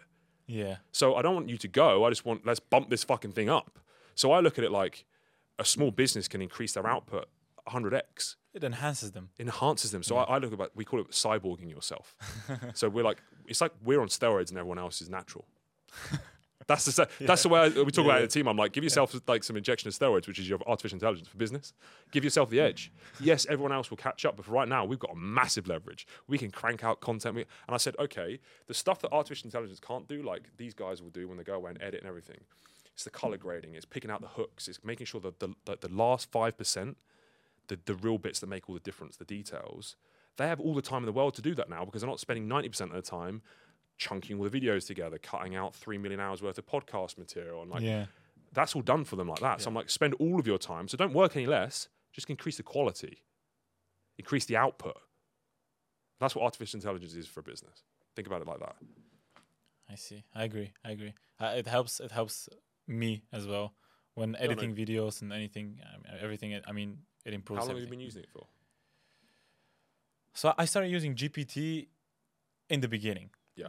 Just when it started. So I'm a huge fan. It actually helps a lot. Saves me so much time, especially if I want to research something. Mm-hmm.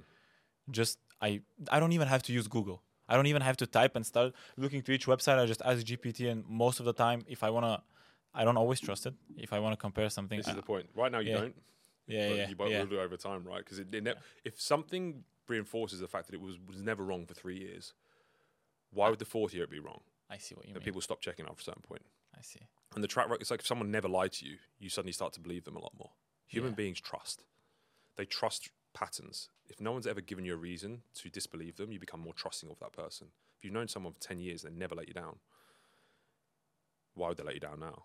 But if this thing's trying to win you over, that's exactly what it'll do because it doesn't have a lifespan. Yeah, This thing can talk in like forever. forever. Yeah, So if it needs to get you to trust it for 10 years to, to do to get the its out, outcome, yeah, it will.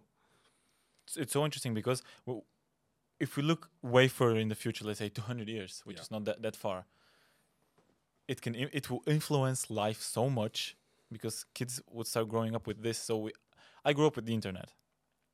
Phones were kind of the thing, but not so much. Uh, we're talking mobile phones. Mm-hmm. Touchscreen phones came into life when I was a kid. Like I had a regular phone with an antenna, you know, uh, as a first phone. I like never even had that.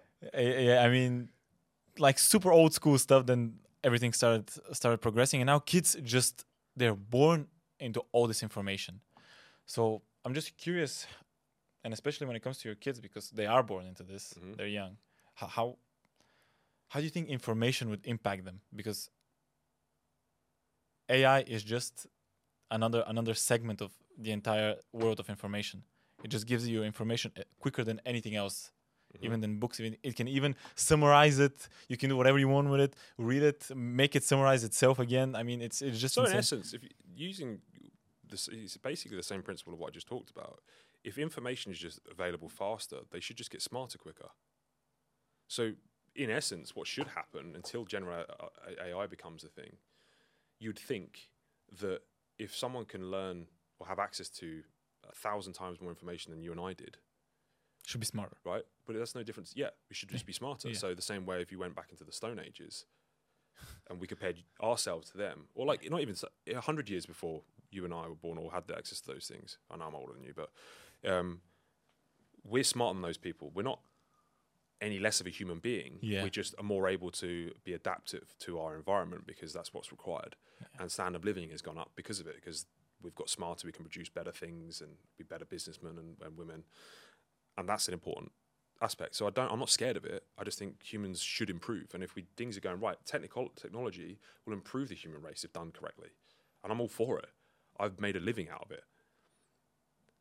Being on the front end of it. And I want my kids to just make sure that they're not so it's not the survival of the f- the strongest or the fittest. It's the survival of the most adaptable, I Completely agree. right? So kids just need to be adaptable now. They need to be embracing this stuff. And like, I don't take the iPad away from my kids. Yeah, I know that that's not necessarily everyone's parenting techniques, but my kid, my fucking son walked into the room the other day. Like, I'll t- tell quickly tell you a story. I know Yeah, yeah. I've running, running long, but my son came in. He's bearing in mind, I think at the time he was like, just turned three. He's walked in, got his iPad. I'm in the cinema room with my wife. We've got something on TV. It's quite late at night, and he sits down, and I've just sat there, sat there and watched him. He's just being quiet. He unlocks his iPad, so he knows the code, and he gets in. Then he's open up YouTube. And normally, what he would do is just scroll through the videos on his recommended list and pick one. Not this time. He's opened up YouTube. He's hit the voice note button and gone, Blue Diamond. And I've stood, turned around and looked at my wife. and this video's come up, this cartoon that he likes, and he's punched the, the, the, the video and he started watching this, this, this episode. And I turned to my wife again and I said, What was that? she was like, Did you teach him that? I said, No. I said, Where's he learned that from? Because he doesn't have an iPad at school. He's taught himself how to voice note YouTube at three. Because obviously he doesn't know how to type. He can't. He can't. He can't. He can't write. Yeah, yeah, right. yeah. He doesn't. Can't use a keyboard. Wow. How the fuck did he figure it out? So I, I was like, he needs to be doing that because his peers, the people he's going to compete against, will be doing that too. If he's not, if I take that away from him, he will get destroyed in the real world because that is the real world.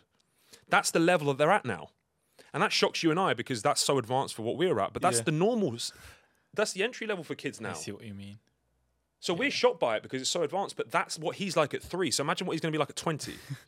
so it's Yeah. not going to be that like, we're going to get taken over by AI. I just think we just hopefully be smarter. Not in an IQ sense, but Yeah, we'll yeah. be smarter to use the technologies around us to get more output. I agree. And, that, and that's, that's how I look at it in a like a more optimistic way. This is just crazy. How how just you just have a tool, you figure out how to use it. That's it. And then uh, hopefully that'll benefit everyone as a whole, right? So if we can, if this is why, if we can like kind of push back against the system a little bit and get people really pushing for the good of humanity and really building out good infrastructures where the big corporates aren't always incentivized to just destroy people's lives, um, these smart people can create really good impact on the world. With great power comes great responsibility. Yeah, And I think- Spider-Man clo- quote. Yeah, it does. One of the most powerful quotes I've Yeah. heard. And with that power that you now have because you're a smarter individual, you have a responsibility for good or for bad, and that's up to the system and you to decide. And hopefully, people we can incentivize to make the right decision. And also, I think something that you actually said earlier, it's up to your parents. Quite, a, quite.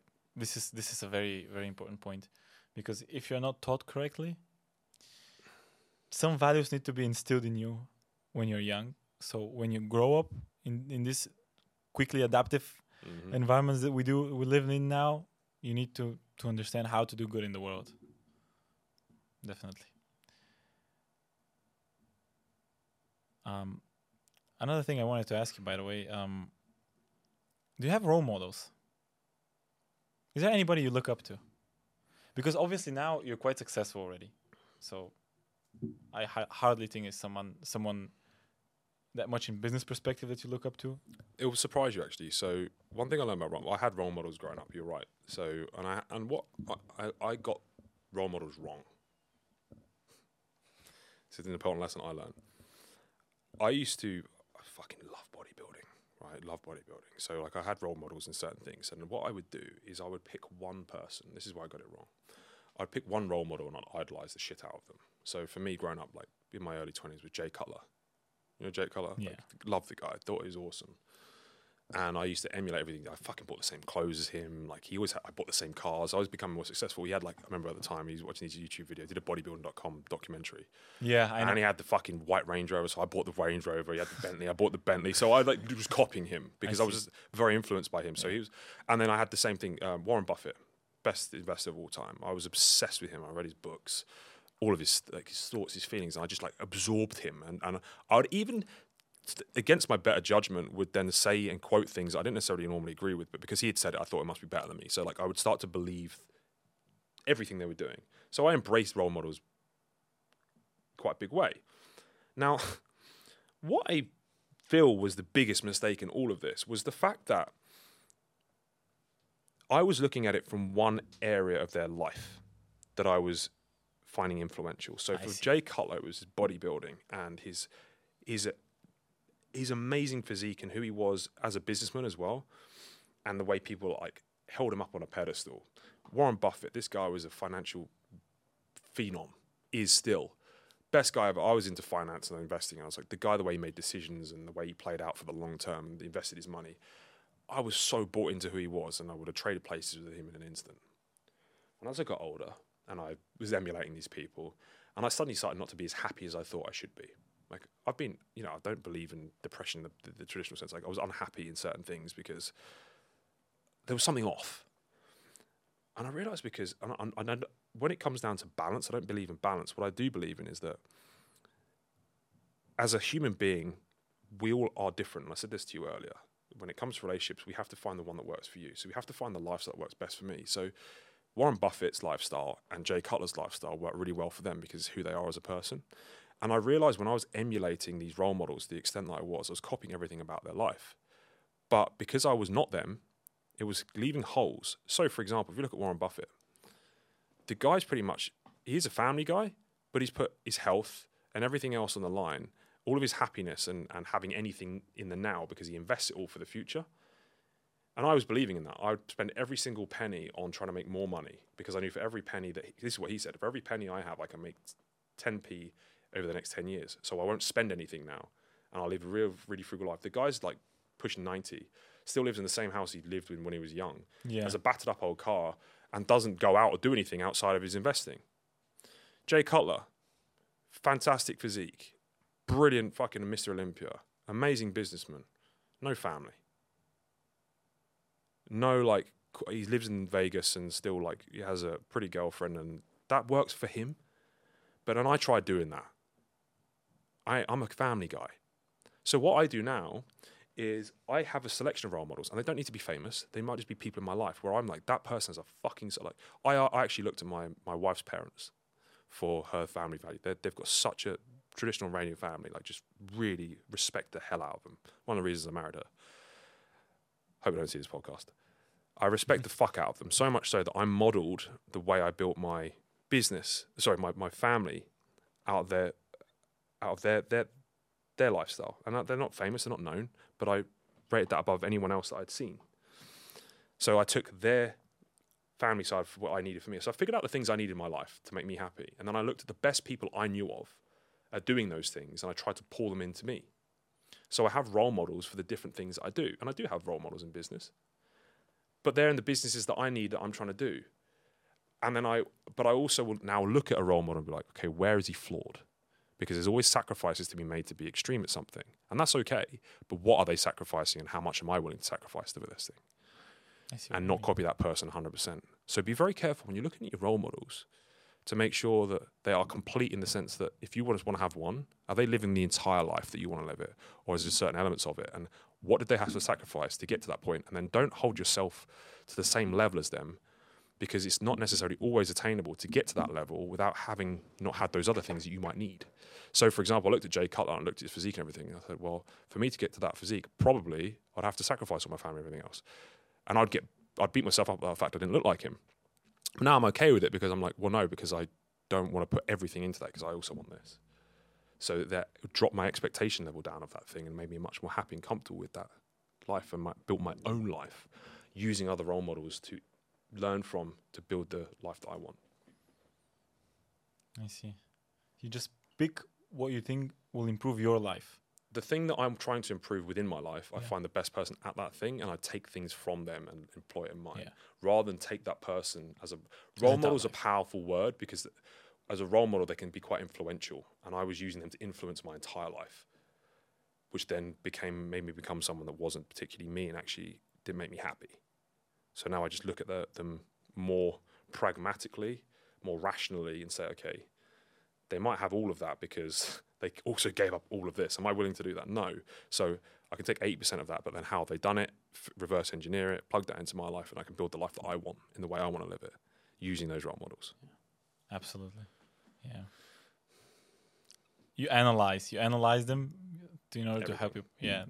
I, I- I find that that's probably the most important thing and even skill. Or I don't know if it's something you can learn, but you need to be focused on analyzing everything. If you do, you can make your own conclusions. I think first and foremost, you need to analyze yourself. So it comes from Yeah. it, it- it's called introspective thinking. So be very aware of what makes you happy, not and, and be very aware of what makes you happy outside of like social influence. Because people think like bags and cars and these things might make you happy, but that's society telling you that that thing might make you happy. It might still make you happy, but Yeah. you got to separate whether or not it's society telling you that's making you happy. So you doing this for other people to satisfy them, or is this actually something you really want? yeah, Like some people tell you you need to have a family and kids. And like you might go and do that because that's what your parents and society told you to do. That might actually not be for you. yeah, That you need to figure that out because you make that wrong decision. That's a fucking biggie to mess like mess up and then live with forever. Because you don't want to miss the window and also you don't want to have kids and have a family if it's not for you. I'm not sitting here and telling anyone how to live their life. What I'm telling you is you can live it how you want to live it on your own terms if you want to, but you need to figure out what that actually is. And it's for no one to fucking judge. And the problem I have with wokeism is, is they will judge you on the fact that you're not like them. Now, you go and do your own thing, but don't enforce it on other people. I'll sit here and give my opinion, but I'm not going to enforce it on other people. As I said, I have opinions on traditional relationships, this, that, and the other. I'm not pushing that on anyone else. I just said that works for me. And I'm not going to sit there with someone that doesn't agree with that and try and enforce my opinions on them. I don't believe in that either. Everyone should be free to make their own judgment and follow their own path. However, you start pushing that on me, I have a problem. So to figure that out, though, you just need to figure out if like you're, that makes you happy and, and follow that route and figure out a way to, to achieve it. yeah, yeah. I love it. I love it when you say it. Do you, were you always so motivational?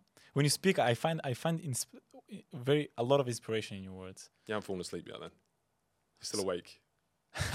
Not at all. You can be sure about that. So when you speak, I mean, this is connected to the leadership qualities, I guess. But when you speak, you're you're inspiring, and I I don't know if if you've always been like that or this is something you developed over time. I think I've always had that way because I think that people are inspiring when you know the person that's speaking it believes it. Everything I say I. is what I actually believe.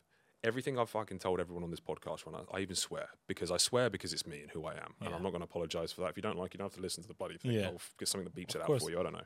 Um, I think people that talk the truth and they're unapologetic in their opinions and who they are as a person, whether you believe them or not, you can respect it. Absolutely. I And agree. that I think becomes can be motivational for people because we live in a world of sheep where people are lost and they need leaders that believe in certain things when there's a world of people out there that don't feel comfortable enough to say it. I do because I don't care what people think. I hope that people like me and I hope that it gets um, what I say is taken well. Obviously no one hopes that people hate them, but I know that Yeah. with what I say and if I'm opinionated on something, it's going to come with people that don't like it and I'm fully okay to say that because I feel it's important that we all just speak up and say what we fucking believe in. And if we all did that, like you said, the Bulgarian culture is a bit like that. They just fucking tell you how it is. And I think if we gave some Bulgarians some more, a bigger platform, which hopefully you can do, maybe that'll start helping because we need some more direct people out there that haven't been suppressed, that aren't scared to speak out.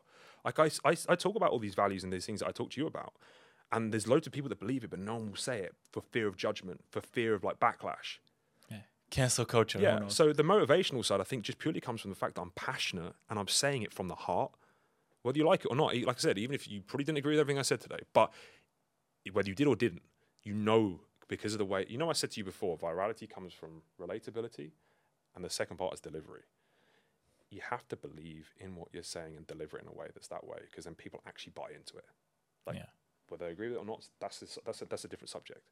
But the motivational side, I think, comes from that. Like, and I'll just I'll just tell you what I believe because I, if you don't like me, then fine. At least we know that I'm not I'm not fake. and then if you do like me, then I know I haven't been fake to you. So then you'll like me off of the ba- and and hopefully and I do that to other people. And I'm. I'll, and I enjoy speaking. Like I've just sat here and I don't know how long we've been talking for, but Yeah. I mean, you've probably said what three words. Like, like I like talking too. So Yeah. it, it's a it's a good platform for me to talk, and I like being motivational where possible, and I want to inspire other people because I do genuinely believe there's so much opportunity out there for people. We live in such a fucking brilliant time. It's such an amazing time to be alive, and what contrary to what the system will have you believe, and especially other motivational speakers will have you believe, like they, they're quite doom and gloom. It's all a game. There's so many rules that we don't know that we can learn to improve our game and build with the life that we want and help support people and, and have more impact on the planet. And just give this one good go that we have on on earth the best shot and enjoy the fucking thing. I want to inspire people to do that. I want to help people do it and actually not just talk about it. Actually say here you can go and do it like this and educate people and, and build that out and then make people live longer so they can enjoy this thing for longer. So that, that all kind of came about like okay well we're playing the game now we're having fun. How do we keep people doing this for as long as possible? Because that's what we want right? I don't want this game to end. If you're enjoying it we want to be prolonging this thing. Yeah. and that's the, that's the whole that's where the whole thing came from. And hopefully that is inspiring because the more inspiring i can be the more people hear it. And the more people that hear it hopefully the more people talk about it and adopt it and start to improve their lives. So that's what i want. I think we discussed it earlier that Tate actually had that effect on people, Andrew, Uh, he's done very well with that because he just he you, you can f- I feel that he believed what he says. So Mhm. that's so I, that's I believe he does. Like, Yeah, I think stuff that's coming out of his mouth was coming from that place. So that's why you you, you listen to it. Yeah. And what, what about what do you think then? Because his relationship with him and, and and Tristan is they compare them and not compare them, but actually they put them up uh, on the opposite side of Jake Paul and Logan Paul all the time, and they have s- such a different brotherhood relationships, but they both build empires. Mhm. So the Paul brothers are quite rich as well. Maybe maybe not as much as Tate brothers, but they're rich, as, f- very very rich. I'm not sure that they're as genuine as as, as Andrew and Tristan. I think don't- that the brand that Andrew and Tristan have put out is one of perceived authenticity. So, like I said, you don't really know what goes on behind closed doors, Yeah. but at least we believe it. Obvious, yeah. I think they've built their foundation on the fact that they've just been totally transparent and honest about their life and what it is they do. And they've literally, like you said, they've built a whole personal brand on being real and raw. Whereas the the Paul brothers, I believe, are a bit more of a act. They're very good at understanding how to entertain, mm-hmm. and what their relationship is like behind closed door behind closed doors is probably a lot closer than we we realize. You think? Yes. Yeah.